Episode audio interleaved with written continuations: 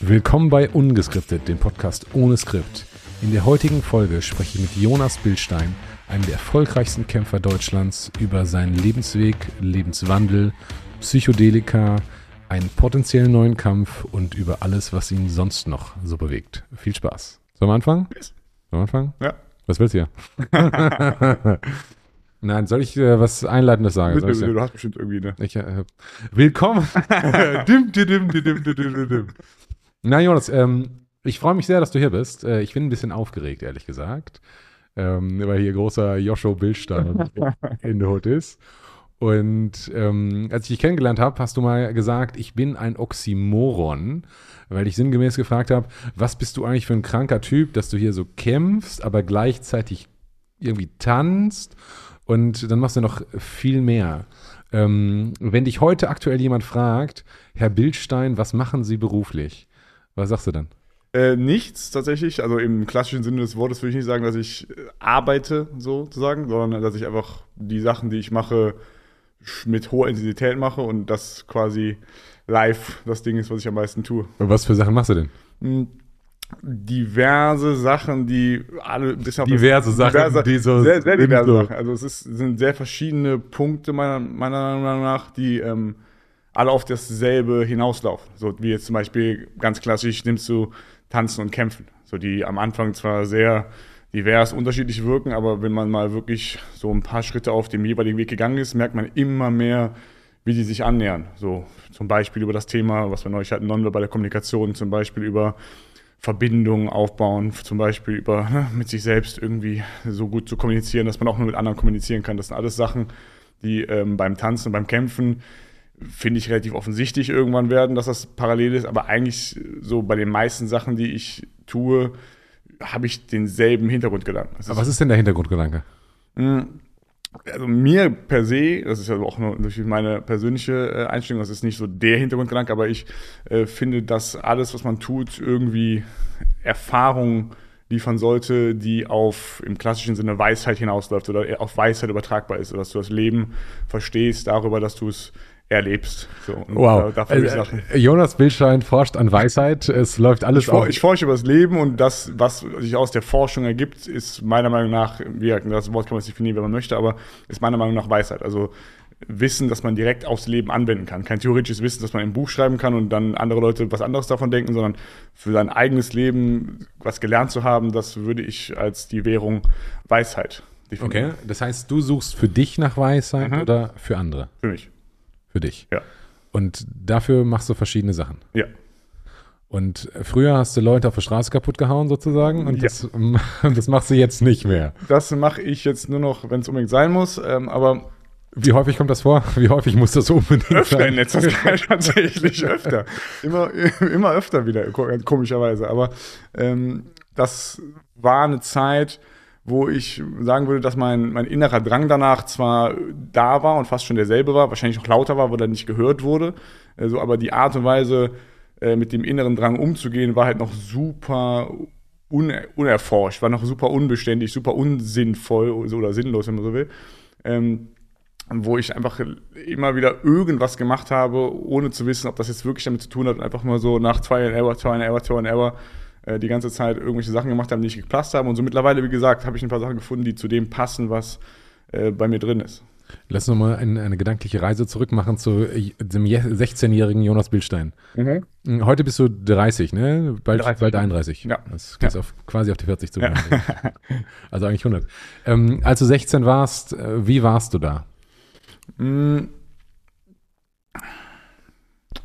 Äh, Also im, in meinem Inneren würde ich sagen, sehr verzweifelt. Äh, So, das war, glaube ich, so, das, wenn du mich jetzt beschreiben würdest, warum, ne? also wie warst du, ist was anderes, aber warum warst du so, wie ich war? Aber wie warst du denn? Vielleicht fangen wir da mal an. Ähm, Warst du denn Streber? Nee, gar nicht. Äh, Ich war ähm, sehr rebellisch. Rebellisch. So, ja. Äh, Gegen rebellisch. wen? Äh, Gegen fast alles und jeden, äh, in größter Linie gegen Autoritäten, so, weil die irgendwie den Anspruch haben, oder zumindest für mich den Anspruch haben sollten, dir bei deiner Sinnsuche, bei deiner Suche zu helfen und das, wie ich fand, nicht getan haben. So, deswegen waren diese mein liebstes Opfer. Also, ne, so jetzt angefangen bei Lehrern bis hin zu Eltern und anderen Leuten, ähm, die gesagt haben, ey, mach mal besser das oder benimm dich mal so und so. Da war ich immer auf 180 und auch sonst war das so meine Grundhaltung. Benimm dich mal so und so. Wenn ich das jetzt noch sage, kriege ich die Krise bei dem Wort. Ich merke das. das Ja. Benimm dich mal. Kannst du dich benehmen heute? Ja. Okay. Ja, so, aber das liegt aber auch daran, dass meine Welt, wie gesagt, mir sehr entspricht. So, und natürlich benehme ich mich in meiner Welt gut. Das wäre, sonst wäre ich ja äh, laufendes Chaos. Das ist definitiv nicht Ist halt die Frage, ob du das bist oder Würde nicht. ich ne? nicht Das- sagen. Nee, das- würde ich okay. nicht sagen. Ich habe nur recht, also, ne, ich weiß, wie das von außen aussieht, weil ich halt deutlich anders bin und äh, ganz andere Sachen mache als die Menschen, aber ich würde nicht sagen, dass es chaotisch ist. Ich habe auf jeden Fall bei den meisten Sachen, ich tue, ein ziemliches System, Den, dahinter. den Durchblick sozusagen. Ja, guckst du von oben aufs Leben drauf. Na, aber zurück nochmal zum, zum 16-jährigen Chaoten, Mhm. ne, um das so ein bisschen zu verstehen. Äh, Das heißt, du warst Rebell, bist ab und zu mal in die Schule gegangen, ab und zu mal nicht in die Schule gegangen. Ähm, aber was für eine Schulform warst du? Ich habe ähm, Abitur gemacht äh, Aber nicht mit 16. nicht mit 16, mit 21 tatsächlich, Okay. weil ich im Laufe meiner Schulkarriere vier Schulen hatte. Ich bin, also, Oh, ich bin dreimal geflogen. Äh, Wegen was? Ja, wegen Re Rebellion, äh, wegen äh, den nicht akzeptieren der Autoritäten und äh, Stress ohne Grund. Ja. das ist tatsächlich mal, das ist tatsächlich mal mein, äh, das war glaube ich so mein erstes oder das erste, an das ich mich erinnern kann, definiertes Lebenmotto. Ich habe gesagt so, was was machst du? Stress ohne Grund. So, bis ich halt rausfinde, warum. So, aber ich hatte keinen Grund. Ich habe nur Stress gemacht. Krass, du bist von vier Schulen geflogen und hast irgendwann mal, ähm, glaube ich, richtig einen auf die Kappe gekriegt. Da konntest du noch nicht kämpfen. Äh, Ja, lustige Geschichte tatsächlich. Ähm, das ist nämlich keine 300 Meter von diesem Haus passiert. Wirklich? Ja, das ist in Ach, genau krass. dieser Straße, die Straße runter. Wirklich? Äh, bin ich damals auf so einer Party, wo ich halt noch dachte, ähm, mit meiner Autorität oder mit meiner rebellischen Attitüde äh, mehr oder weniger gesettelt zu sein. Ich dachte einfach, ich bin klassisch gesagt Assi und ne, bin jetzt derjenige, der sich nichts versagen lässt und äh, habe auch äh, genug eigene Stärke, sowohl als auch starke Freunde, die mir das ermöglichen. Ähm, in genau dieser Phase war das, ich glaube, ich war so 15 oder 14 oder sowas, äh, wo ich hier auf so einer Party war. Äh, wirklich die, die Straße runter, Ah, krass. ganz, ganz lustig. Ich musste eben total lachen, als ich hier vorbeigefahren bin, ähm, auf der Party war und dann aber alleine äh, mit meiner damaligen Freundin, die mit meinem Freundeskreis sonst nichts zu tun hatte. Und äh, dann war ich auf einer Party von 50 Leuten, die wahrscheinlich einen ähnlichen Ansatz ans Leben hatten, aber eben nicht meine Leute waren. Das heißt, so, ich war ein willkommenes äh, Fressen, okay. ihre Art und Weise zu leben, mal zu demonstrieren, wie äh, gut das funktioniert. Äh, und die haben mich dann einfach rausgenommen aus der Party. Gesagt, ey, komm mal mit raus. So, ich so, ich so okay, was los, ne? Und wusste natürlich, worauf hinaus soll, weil, wie gesagt, selber schon ein paar Mal gesehen von der anderen Seite. Ähm, wusste, Also, hat- du hattest quasi andere Leute hochgenommen und das, also du hattest quasi Straßenkampferfahrung. Straßenkampf ist das falsche Ja. Wort. Es ging eher so darum, ähm, so eine erzwungene Hierarchie aufzusetzen. Also ob ich die Leute jetzt geschlagen habe oder ob ich Leute gesagt habe, ey, wir wissen schon beide, wer hier der Boss ist. Hast du nicht gesehen? Das äh, ist mal dahingestellt. Das ist in beiden Präferenz dasselbe. Das ist ein andere Mittel, das ist ein anderes Wie für dasselbe Warum. Also ne, dieses, so ich bin hier der Krasse, ich mache mich hier äh, größer als dich. So das war halt immer das, ähm, was damit einherging, wenn man sagt, ich habe keine Autoritäten, dann musst du selber die Autorität sein und dann hast du die Krone am Kopf musst die irgendwie oben halten. Also das ist ein bisschen nervig. Ähm, so, aber das heißt, ich kannte die Attitüde, mit der die mich rausgenommen haben und ich wusste, worauf die hinaus wollten, obwohl ich natürlich irgendwie auf der logischen Ebene noch gefragt habe, was ist denn los? Aber war dir das nicht klar, dass so, hast du das nicht gespürt, du kommst da rein, alles, ich nenne es mal so Alpha-Männchen, Mhm. ähm, das waren ja quasi deine Spiegelbilder, aber du warst halt alleine und es waren viele Spiegelbilder, die du nicht Mhm. kanntest. Ich kann mich nicht genau erinnern tatsächlich, ähm, wie das war. Äh, war aber jetzt bestimmt keine große Überraschung. Also sehe ich ähnlich, dass das äh, wahrscheinlich mich nicht hätte überraschen sollen. Ähm, kann gut sein, dass ich mich da einfach, weil ich eben in so ein Surrounding gekommen bin, was ich erwartet hatte. Wie gesagt, ich dachte immer, ne, ähm, ich bin hier der einzige Alpha äh, eben in der Stadt. Ähm, dachte ich. Auf der Welt. hier. Auf der Welt. ja, die, damals war die Stadt die, ne, wie das ist Ja. in dem Alter, da ist Ja, die Stadt klar. die Welt, ne? Ähm, und äh, war mit meiner Freundin da halt, ne? Und dann habe ich mich wahrscheinlich ähm, sehr an sie geklammert und den Rest versucht auszublenden. So, das heißt, das war trotzdem irgendwie eine Überraschung, aber man hätte es auf jeden Fall safe sehen können. Das war jetzt bestimmt auch keine ähm, super spontane Aktion von denen, sondern die haben sich das bestimmt äh, überlegt und ich hätte es bestimmt mitbekommen müssen.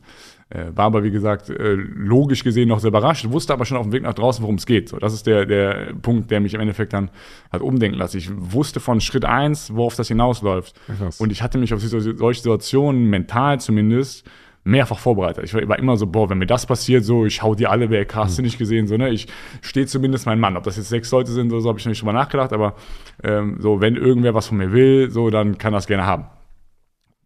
Wir gehen raus, stehen vor der Tür, die fangen an zu reden. Immer, ich habe gehört, du hast was gegen Türken gesagt. ich als einziger Deutscher auf der Party von Türken, ja, ja, genau. Äh, mit keinem geredet, aber genau. Äh, du hast was gegen Türken gesagt. Und ähm, ich fange an zu äh, mich so rechtfertigen. Nein, habe ich nicht. So, vielleicht kann das irgendwie so rüber. Ich fange wirklich an, so richtig rumzupussen. So, Okay. Und, die machen immer weiter. So, doch, doch, bla, bla. auf einmal der Typ, batsch, gibt mir da so eine richtige Lasche vor allen Leuten. Gibt mir mal, ich, ich so, ey, so, ey, hör bitte auf, hör bitte auf, hör bitte auf. Okay. Und, und in der Situation, klar, war natürlich äh, Action-Mode, das habe ich nicht drüber nachgedacht, aber ähm, das ist immer mehr eskaliert. Das heißt, das kamen immer mehr Leute, die haben immer mehr gesehen, ey, der wehrt sich nicht, der macht nichts. Das waren, auf einmal waren es 30 Leute, die alle drumherum standen. So, ich an der Wand, so ein Halbkreis um mich rum, 30 Leute und wir haben, die haben sich wirklich so abgewechselt, wie bei so einem, ne?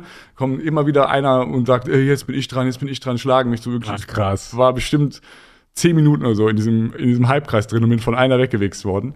Bis irgend so ein Vollspaß, die mich mit Pfefferspray vollsprühen wollte, aber so doof war, dass er seine Freunde und dann habe ich so einen Exit gefunden und bin da rausgelaufen. Äh, bin hier die Straße hoch, also quasi an dem. Haus hier vorbei, äh, runter, über so einen Zaun gesprungen, habe mich in so eine kleine Büschung gekauert. Du hast So. dich versteckt. Hab mich versteckt. Während die da drum gelaufen sind, so, wo sind der, wo ist der, wo ist der, wo ist der, wo ist der? So, und ich hockte da so in diesem kleinen Busch drin.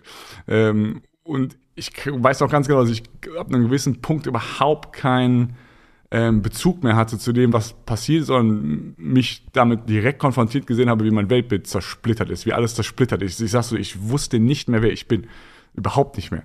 So, und irgendwann bin ich einfach, ohne drüber nachzudenken, so, ich weißt du, auf dem Heimweg ist mir eingefallen, so, Bro, was, wenn die noch hier sind? Ich habe da gar nicht drüber nachgedacht. Das, mein, meine größte Sorge war nicht mehr diese 30 Leute, die mich weghauen wollten, sondern diese größte Sorge war so, ey, fuck, Ich bin kein Gorilla. wer bin ich? So, ne? was, was, was soll ich machen? So, ähm, und ja, die erste Antwort auf die Frage, was soll ich machen, war dann damals Kampfsport.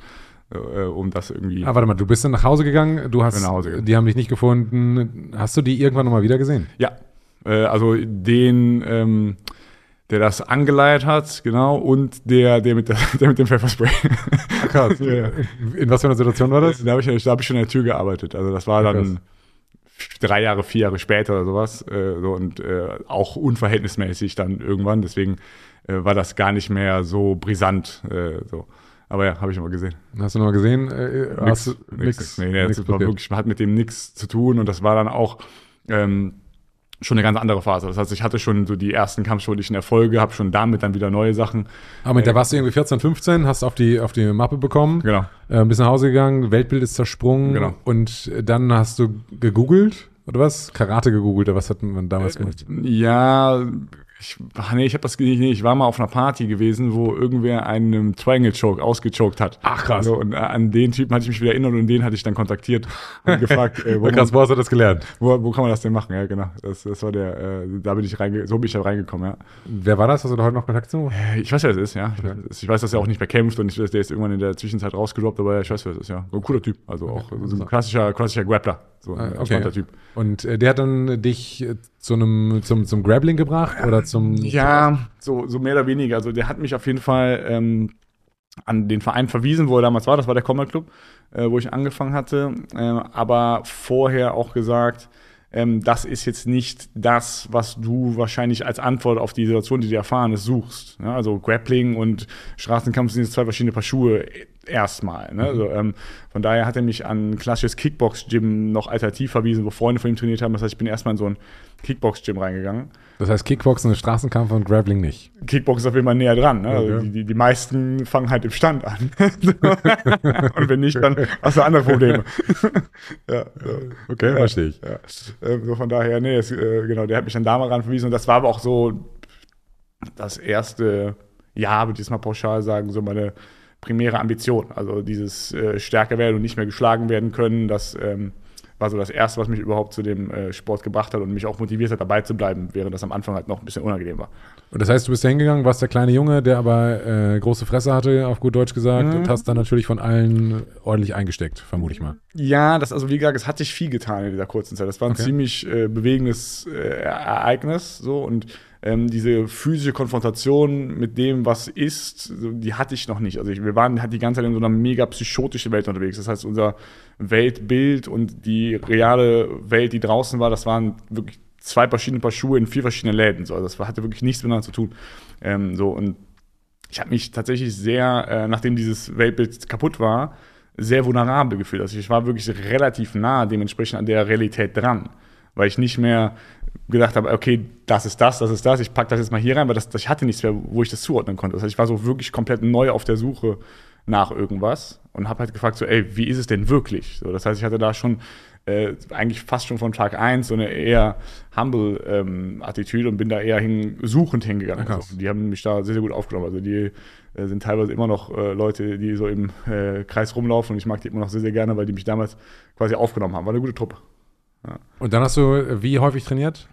Sehr häufig, äh, häufiger, als es damals noch cool war tatsächlich, weil meine äh, Familie das am Anfang nicht so geil fand. Ich äh, bin ja äh, hier, äh, wie gesagt, auch in der Nachbarschaft aufgewachsen, also aus dem oberen Mittelschicht sozusagen. Ähm, und da war Kampfsport jetzt nicht so der Burner, also war es auch im Endeffekt kein Riesenproblem, aber als ich einmal, zweimal gefragt hatte, kann ich machen, immer so nein. Und dann bin ich einfach. Tennis wäre besser gewesen. Ich habe ja Tennis und Hockey gespielt Ach krass. zu der Zeit. Also ich war ja, ich war ja beim Tennis- und Hockeyverein.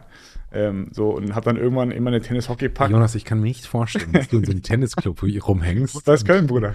mit so einem weißen Polo ähm, sagst, hey, lass uns mal eine Runde. Ja, ja, ja, ja habe ich auch nicht, aber ich musste immer da sein. So, ich war, Okay. glaube ich, sieben Jahre lang Hockey und ich glaube, ich war zweimal in der Startaufstellung. Also ich hatte halt einfach keinen Bock und war auch Du bist ja nicht so ein sportlicher Typ, ne? Nee. Das- Laufen und so. Das ist, äh, einfach nur, ich hatte einfach keinen Bock. So, und ich hatte auch keinen Bock auf Mannschaft, ich hatte auch keinen Bock auf die ganzen anderen Sachen, die damit einherhängen, aber so, ne, das war einfach das Naheliegendste. Wenn du mich jetzt, wenn ihr jetzt in den Tag gefragt habt, was soll ich mit meinem Kind machen, war Tennis und Hockey die Antwort. Ne? So, und von daher äh, war ich zu der Zeit noch äh, in dem Tennis und Hockey drin. Und hatte irgendwie zwei, drei Mal gefragt, wenn ich mich recht erinnere, ob ich denn äh, auch mal boxen könnte. Und das hat nicht auf so viel Begeisterung gestoßen. Dementsprechend bin ich dann einfach äh, mit meinen Boxhandschuhen in der Tasche, in der Tennistasche quasi zum Hockeytraining Ich wollte gefahren. gerade sagen, dass nur weil dir jemand sagt, nein, du Ja, darfst ja. das nicht, das ist ja, Ja. das Schlimmste, was man dir wahrscheinlich sagen kann, weil dann machst du genau das. ja, auch, auch so hätte ich, also das hätte ich es auch so gemacht, aber genau, bin ich bin dann einfach mit den äh, Boxhandschuhen in der Tasche, in der Hockeytasche zum äh, Kickboxen gefahren.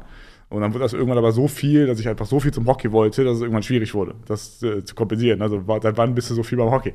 Und ähm, warum warst du nicht beim Hockey? Wie kam das raus? ähm, weiß ich nicht mehr genau. Weiß ich nicht mehr genau. Weiß ich nicht mehr genau. Okay, dann hast du es auch irgendwie mit deinem Taschengeld bezahlt oder? Ich glaube schon. Okay. Kann ich mich auch nicht daran erinnern. Aber ja, ich glaube schon. Ich das gezahlt habe, weiß ich nicht. Gute Frage. Der war nämlich echt, äh, der Typ wollte nämlich echt immer viel Geld haben. Äh, ja, weiß ich nicht mehr genau, wie das war. Das hat auch nicht so lange gedauert. Also mein Vater zum Beispiel äh, war auch direkt mit bei meinem ersten Kickbox-Kampf und sowas. ne? Das ist relativ schnell umgeschlagen. So, das war nur so dieser Anfangsteil, wo äh, keiner genau wusste, was macht der Junge und jetzt will er auch noch kämpfen, der macht eh schon so viel Stress, so pipapo.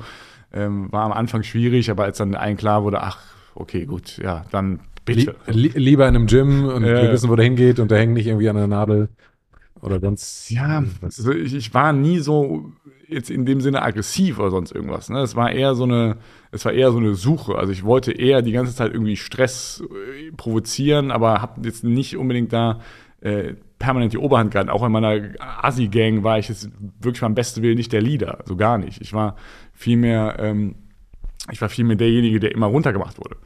So eine ganz, ganz, ganz lange Zeit war das ganz, ganz, ganz schwierig. Ich war da nicht so äh, Baba-Dingens. Ich dachte einfach nur, ich bin Teil von was Größerem und äh, äh, füge mich dann dementsprechend ein. So, aber es war nicht so, dass ich jetzt ein Schläger war oder so. Beim besten Willen nicht.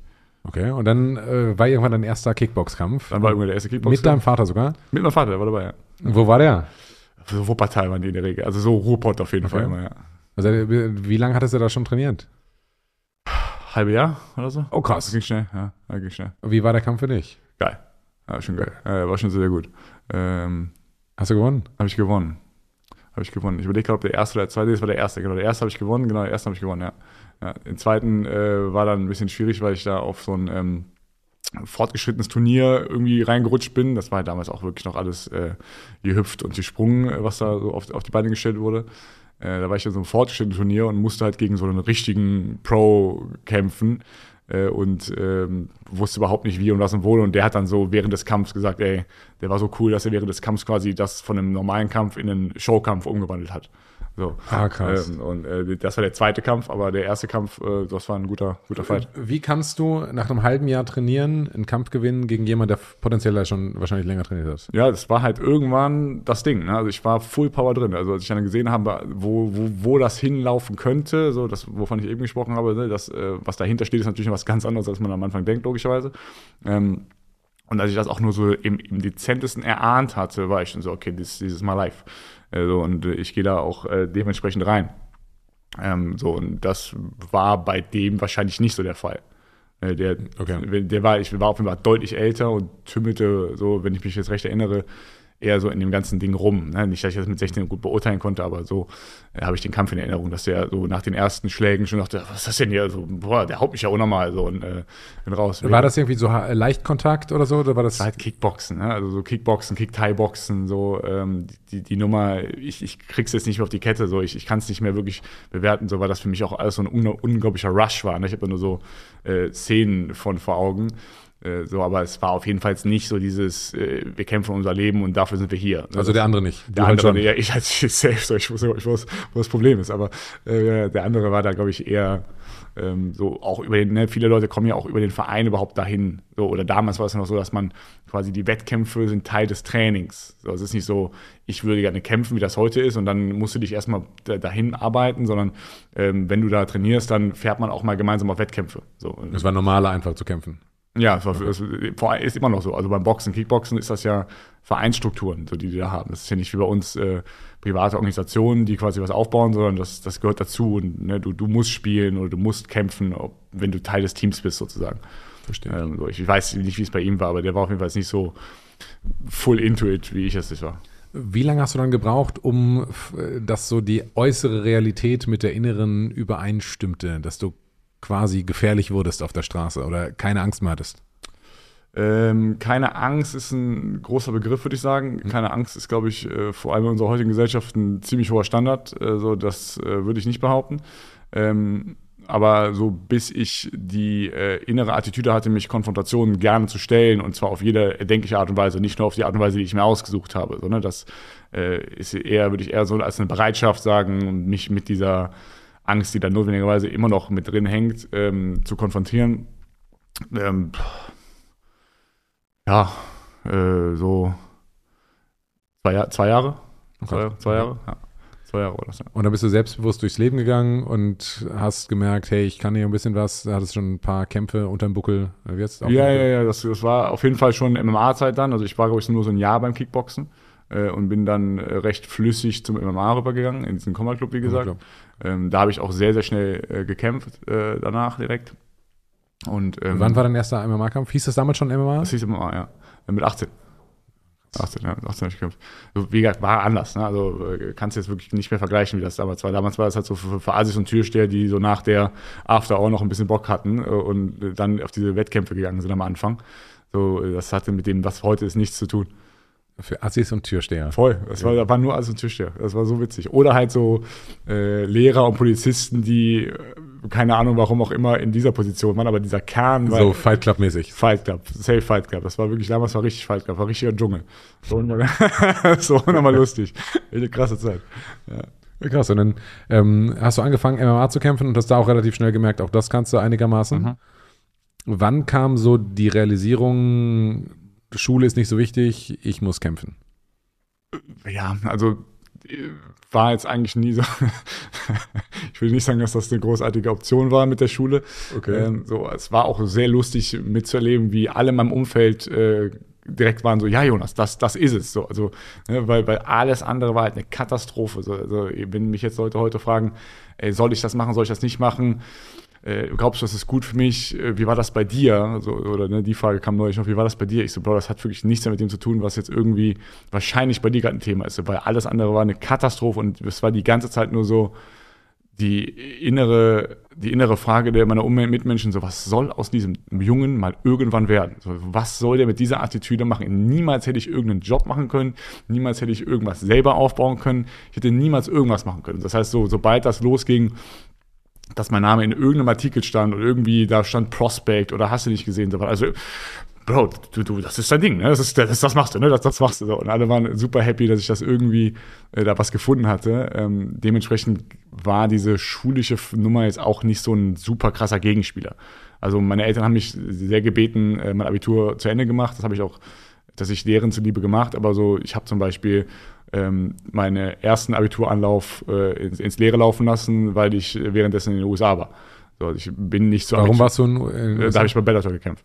So, ich ähm, habe ja erst sehr spät Abitur gemacht, wie gesagt, so, und äh, bin dementsprechend äh, schon relativ weit gewesen, als ich noch in der Schule war.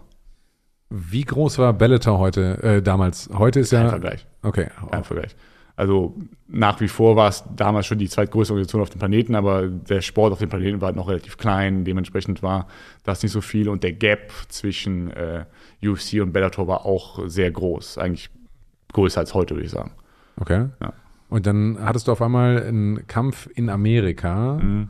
was ja immer, egal in welcher Sportart du bist, hey, ich kämpfe in Amerika oder ich ähm, bin auf einem Wettkampf in Amerika, das war schon Pro, muss ja Pro gewesen sein. Ne? Ja, safe. Äh, Damals gab es keinen Amateur. Okay, äh, was bringt so ein Bellator-Kampf? An Geld? Ja. Äh, nichts ähm, tatsächlich. Äh, ich habe damals bei Bellator weniger dann verdient im Endeffekt als bei den deutschen Veranstaltungen, weil bei äh, den muss natürlich äh, mit, äh, mit Visa, mit Steuer, mit hast du nicht gesehen. Ähm, und auf dem Check waren 2,5 Sieg, 2,5 Antritt. Gut, so viel wie zwei Flüge kosten, mehr oder weniger. Ja, die zahlen die natürlich. Ah, okay. Also, das ist alles, du hast auch so ein bisschen Taschengeld und sowas da, aber im Endeffekt gehst du mit wenn du noch einen schönen Abend machst am Kampf, gehst du vielleicht mit so 1500 Euro nach Hause, wenn du gewonnen hast. Also das war wirklich damals nichts. So. Aber du musstest ja, hattest du Begleit, Begleitung? also das ist alles drin. Das ist alles drin, alles okay. Drin. Das heißt, äh, du bist tatsächlich mit Geld nach Hause gefahren, ja. musstest nicht Geld mitbringen. Nee, nee. Das war, das war damals also bei den ersten Kämpfen so, aber äh, nee, das nicht, nee. Und hast du angefangen in, also aus dem, ich sag mal, semi-pro deutschen, wir machen mal einen Kickboxkampf, dann machen wir ein bisschen MMA mit Türstehern. Jetzt sind wir auf einmal zu Bellator gesprungen, USA. Wie war so das, wie kam der Zwischenschritt oder wie hast du es geschafft, zu Bellator zu kommen? Über den deutschen Markt. Also ich bin von diesen Gym-Fights, mehr oder weniger, die das damals waren, also sie haben quasi in so Gyms dann Veranstaltungen gemacht, wo äh, einfach irgendwelche Leute gegen irgendwelche Leute gekämpft haben, wo am Anfang gefragt wurde, so, will noch irgendwas im Publikum kämpfen vielleicht oder was. Und da haben sich Leute gemeldet? Da haben sich Leute teilweise gemeldet, ja. So wie du? Ich nicht, ne. Äh, ich, ich bin zum Kämpfen dahin gefahren mehrfach, aber so, das war immer so, ja, hatte irgendwer Bock, äh, nochmal hier ein bisschen und sonst irgendwas. So, dann äh, war immer so on the fly. Äh, ja, okay, jetzt sind wir drei Leute da. Uh, we make we make Tournament now, äh, war immer so der ganz berühmte Satz von Bodo Elsbeck, Westermann. Ähm, der, der das einfach immer alles so gemacht hat, äh, ohne wirklich da großartig äh, jetzt äh, irgendwelchen Regeln, Systemen zu folgen, sondern einfach diese Kämpfe veranstaltet hat. Die heißen auch, die hießen damals auch Outsider Cup, ähm, so sehr sprichwörtlich.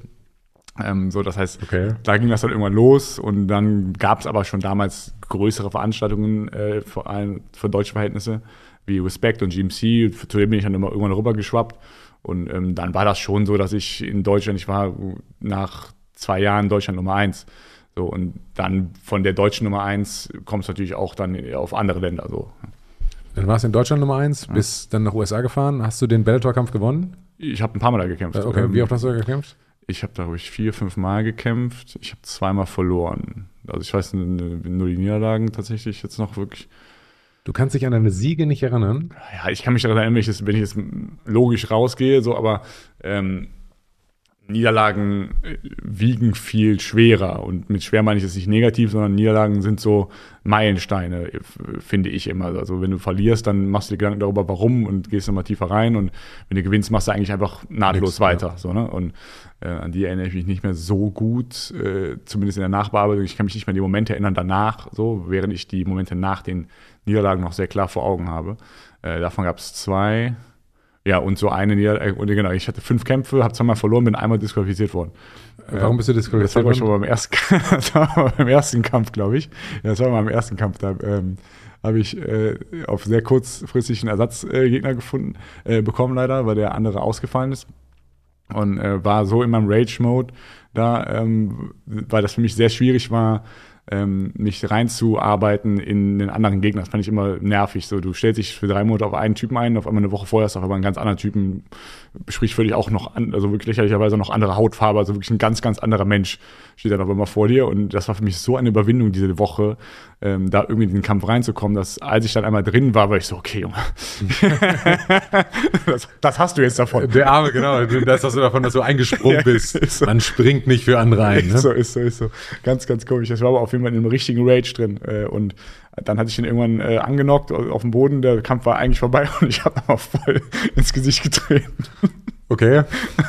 Hat nochmal so einen, nochmal so einen Soccer-Kick äh, zum Kopf gemacht. Aber der, war der Kampf schon abgebrochen oder? Nee, also der war gerade KO gefallen. Ich hätte, wahrscheinlich hätte ich Walk-Off machen können. Wahrscheinlich hätte ich einfach geh, weitergehen können und der Referee hätte abgebrochen, so, aber ich habe halt quasi nach dem Haken nochmal geguckt, der fällt, bam, nochmal voll reingetreten. Okay. Ja. Und der, der Soccer-Kick war aber legal oder? war- Illegal. Der war, aber Illegal. der wäre auch illegal gewesen, wenn der nicht vorher angeklingelt gewesen wäre. Ja. Du kannst Okay. nicht zum äh, Kopf strecken, wenn dann am Boden liegt. Ja. Damals waren die Regeln vielleicht anders. Nee, nee. Ja, bei Bellator und sowas, die haben ja da voll die ähm, Commissions und so. Also Bellator oder generell die amerikanischen Ligen äh, sind ja sehr, sehr, sehr strikt, was äh, das Regelwerk angeht und so. Ganz, ganz anders. Als jetzt äh, zum Beispiel ähm, Asien oder so, wo du eigentlich machen kannst, was du willst, äh, je nachdem, wie die Organisation damit umgeht. Aber die Am Amis sind seit Tag 1 in demselben ähm, Reglement drin wie die Boxer. Das ist ja da voll, voll streng kontrolliert. Deswegen kontrollieren die auch so viel auf Doping und sowas. Das machen die ja hier nicht, weil die das nicht müssen. Aber da müssen die das machen. Das heißt, da gab es schon sehr, sehr strikte Regeln. Verstehe ich, verstehe ich, verstehe ich. Dann war äh, sozusagen dieser krasse Bellator-Kampf. Wie hast du dich danach gefühlt? Sehr gut tatsächlich. Wirklich. Ich erinnere mich noch an diese Sekunde direkt äh, danach, wo der Max in den Käfig reinkam, also Max, Max Schwinds bester Mann, ähm, Max Schwind in den Käfig reinkam und äh, mich so anguckte und ich so, haha, witzig, ne? Guck mal, ich hab dir gerade Wow. gehauen. Und der Max so, wirklich im Käfig auch, Junge, was machst du? ich schreibe mich so an, Junge, was machst du? Ich so, was ist das Problem? Und der war wirklich die ganze Zeit danach auch sehr, sehr abgefuckt, äh, während ich das eigentlich total nice fand. Ähm, so, ähm, halt mal, ne? Gut, der ist halt mit dir nach Amerika geflogen, um zu kämpfen und du hast den Kampf gewonnen und dann Ja. halt einfach abgefuckt. Und ne? ist halt auch Sportler, ne? Also das heißt, Ja, der, der kommt nach wie vor noch äh, aus Strukturen, die jetzt ähm, sehr auf Punkte, der ist ja Ringer ursprünglich, das heißt so, und da ist eine Niederlage ähm, von dir selber, eine Niederlage für das Team, was es in dem Fall nicht gibt, aber generell, ne, diese ganze Rekord- und Punkte-Denken war damals noch stark, weil das war, ich war so halt so der, einer der ersten Kämpfer von Max, ich war, glaube ich, der erste Kämpfer von Max, der äh, MMA gekämpft hat, so, und das war halt noch so der Ansatz. Da ging es nicht so darum, seinen Kampf zu kämpfen und einfach Bock zu haben, sondern es ging darum, das Ding zu gewinnen. So. Kann ich mir vorstellen, was in dem los gewesen sein muss. Dass, du denkst du dich, ja, wir haben den Sieg. Was macht dieser Ja, Otto? Ja, das fand ich witzig. Krass, dann hast du das weitergekämpft und dann hast du irgendwann äh, bis nach Russland gegangen. Ähm, ja, dann kam diese besagte Geschichte mit dem ähm, UFC-Vertrag. Also, es war zwischendurch nochmal tatsächlich. Äh, also, vor Bellator. Das erste Angebot, was ich hatte aus den USA, war tatsächlich nicht Bellator, sondern UFC. Ähm, so, das war das erste. Also, Vor Bellator kam Bellator. UFC, äh, also UFC, wie man früher gesagt UFC, hat. genau. Die Ultimate Fighting Championship waren die ersten, die gefragt hatten, äh, ob ich bei denen kämpfen will. Ich habe, war, ich, war ich, glaube ich, 9 und 0. Und ähm, wäre Ganz geiler Record. geiler Rekord und ich war 19. Also das heißt, ich wäre der Wow. jüngste äh, Kämpfer gewesen, der jemals UFC gesigned hat und der erste, nee, der der zweite Deutsche nach Dennis Siever. Äh, war aber, wie gesagt, in meinem Kopf auch jetzt, ne, das, äh, für, falls wir noch äh, zu dem Punkt kommen, für den weiteren Verlauf, so, ich war noch lange nicht irgendwie gesettelt damit. Also ich habe mir dieses Kämpfen halt zunutze gemacht, aber für meine idiotische Versuch 2. So, ich habe eigentlich dasselbe Ding nochmal gemacht. Ich habe quasi mich in derselben Welt, die ich damals, die mir damals kaputtgeschlagen wurde, habe ich mich nochmal neu positionieren. Du bist dann einfach stärker geworden. Genau das. Ich bin quasi nochmal neu eingestiegen, aber dafür höher. So, aber das, ich habe dasselbe Ding gemacht. Ähm, so, und äh, dementsprechend äh, war ich auch in der Geschichte mit der UFC überhaupt nicht äh, aware, was für eine Option das ist, sondern ich dachte einfach, ey, ich kämpfe und werde, ich werde stärker und mache mein Ding und die UFC, danke für die Anfrage. Leider keine Zeit. Ich hatte halt wirklich, als, ich, als ich die Anfrage bekommen hatte, hatte ich halt am äh, nächsten Wochenende schon einen Kampf anstehen, äh, das damals auch mein größter Kampf war, mit damals meinem größten Paycheck, was eben natürlich im Verhältnis lächerlich war. Ähm, in äh, Prag äh, hatte ich den Kampf.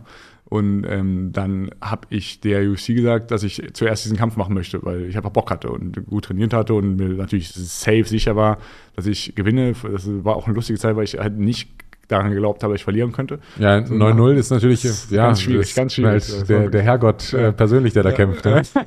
es war wirklich, es war nicht leicht, ähm, das, das zu verarbeiten. Dann bin ich halt nach Prag und habe gegen die Nummer 5 aus Europa damals gekämpft. Also richtig guter Mann, der später noch Bellator Champion geworden ist, so richtig starker Typ. Ähm, gegen den ich dann gekämpft habe und voll auf die Fresse bekommen habe. Und äh, danach erst wieder aufs Neue aufgewacht bin und wieder aufs Neue realisieren musste, so was habe ich wirklich gerade vor mir. Und äh, das war natürlich die verpasste Chance auf die UFC. Äh, und das wieder gut zu machen, waren dann sehr komische Jahre. Moment, aber da hat die UFC, du hast der UFC gesagt, ähm, ich kämpfe erstmal meinen Kampf, der sowieso angesetzt ist Ja. Und frag danach gerne nochmal an. ja, oder nee, ich komme danach. Also ich, hab so, ich mache ich mach den Kampf und dann komme ich. Ich, ich hau den um und dann komme ich. Genau. Ja, so, das, ihr müsst euch leider noch ein bisschen gedulden, bis, bis der Bildstein Zeit für euch hat. Ja. Ja, genau. Ja. Und dann haben die, dann hast, hast du den Kampf verloren und hast gesagt, so UFC, ich bin jetzt bereit. Und dann haben die gesagt, bereit für was? Ja. Und Ja, ist so, ja, genau. Ja. ah, krass. Also du kannst ja nicht mehr in die Niederlage rein. Da haben die gesagt, okay, you need to get back on winning streak. Ähm, und das habe ich danach nie wieder geschafft so richtig. Ich bin immer äh, drei Kämpfe, eine Niederlage, drei Kämpfe, eine Niederlage. Und wie viel, du brauchtest vier? Ja, Äh, so war die Ansage von denen auf jeden Fall. Ich weiß nicht genau, wie abgefuckt die waren. Ich weiß nicht genau, was da noch alles mit drin geschwungen hat, warum die mich danach nicht mehr genommen hat. Also es war wirklich so phasenweise, ähm, das war eine sehr lange Zeit, äh, wo ich immer wieder versucht habe, in die UFC zu kommen, wo das auch so mein einziges Ge äh, Goal war.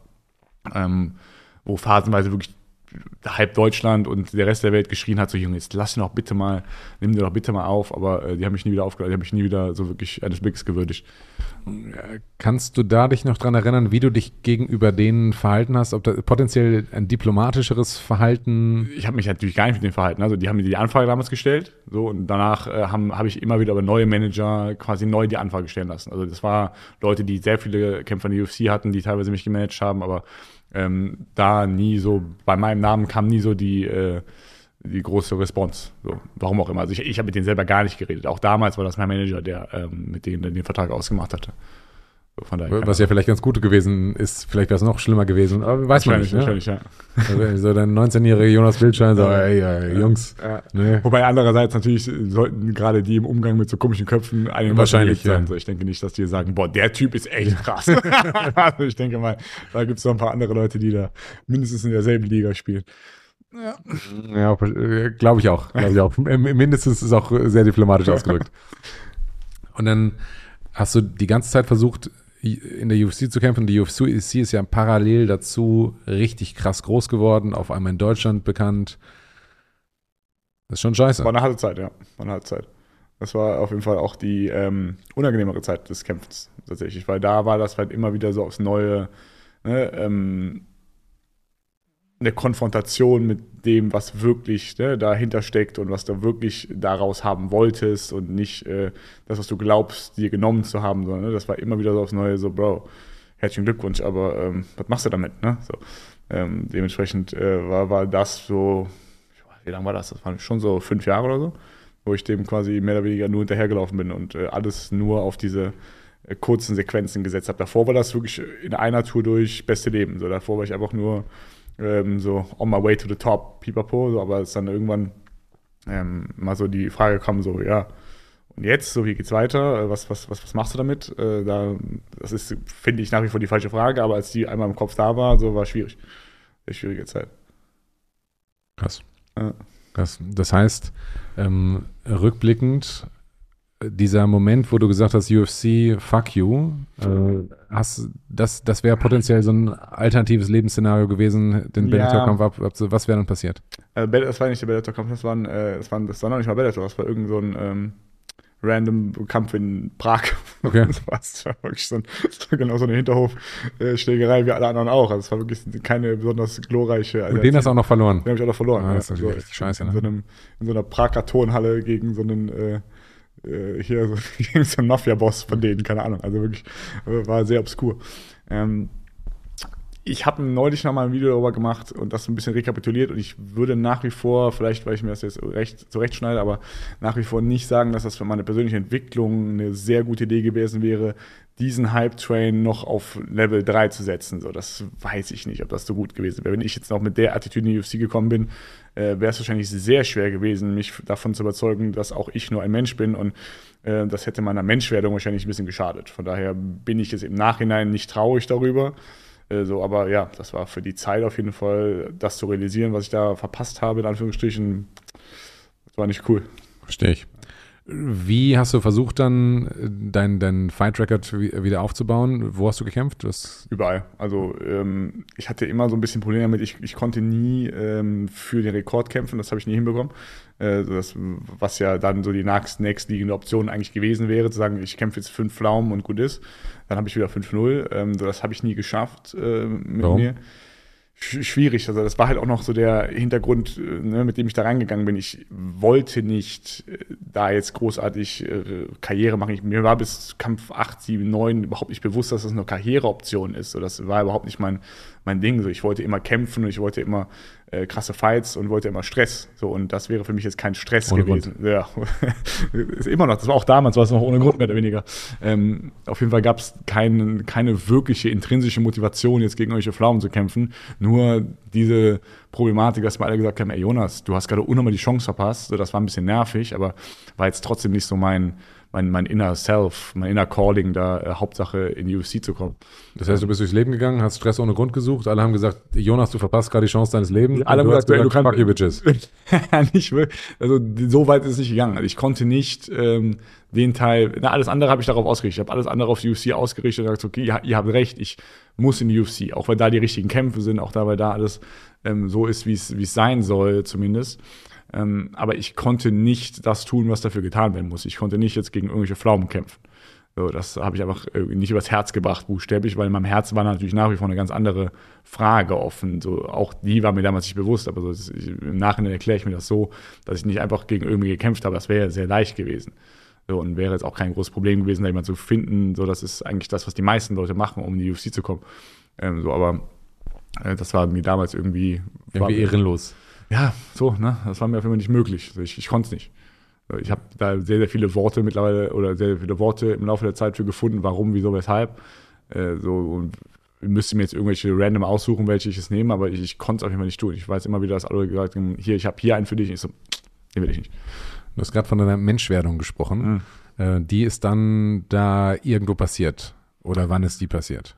Ja, ja, auf jeden Fall so am Ende dieses äh, Prozesses, ja. Was meinst du denn damit eigentlich? Mm, ich würde mal sagen, dass ich wie die meisten Leute zu, zu der Zeit ähm, das Problem hatte, Angst zu haben. Ist im ganz allgemeinen Sinne. Ne? Manche Leute haben Angst davor, manche haben Angst davor, aber Angst ist Angst. Äh, was bei mir eine körperliche Angst war. So, ne? Die auch wieder spätestens entstanden ist, als ich damals äh, von den Leuten da verprügelt wurde. Da hatte ich einfach permanent unnötig natürlich äh, Angst um mein körperliches Wohlbefinden. So, und ähm, der Kampfsport, äh, auch wenn ich den vielleicht ein bisschen exzessiv betrieben habe, hätte nicht sein müssen, so, ähm, das so weit, weit zu machen. Aber der Kampfsport hat mir im Endeffekt so weit geholfen, dass ich mir irgendwann klar wurde, okay, du bist körperlich sicher.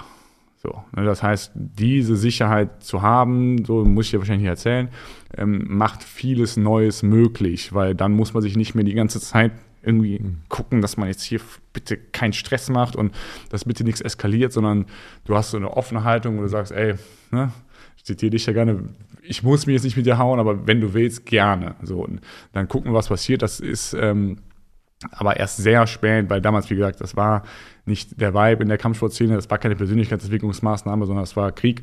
Ähm, so, und, ähm, war für dich vielleicht ganz gut? Ja, ne, jetzt zumindest um zu sagen, das ist der Weg, von dem ich rede, das ist der andere Weg. Ähm, so, aber der Weg, von dem ich jetzt gerade spreche, was halt mit, mit, mir passiert ist, nicht mit meinem Sport passiert ist, ist so, dass ich irgendwann dann verstanden habe, über was auch immer, dass ähm, ich sicher bin. So, und dass ich keine Angst haben muss, zumindest nicht davor. Das heißt, diese grundsätzliche Ebene der Bedürfnispyramide, Sicherheit, war einmal fertig. So, und dann konnte man halt nach und nach aufbauen. So, und diesen aufbauenden Prozess würde ich, jetzt, um deine Frage zu beantworten, als Menschwerdung bezeichnen. Ja, dass man sich nicht mehr grundlos Sorgen macht, nicht mehr grundlos Angst hat vor Dingen, die eh nicht passieren, sondern das Leben lebt. Okay, aber das war schon, war das nicht schon vor der UFC-Vertrags, äh, ja.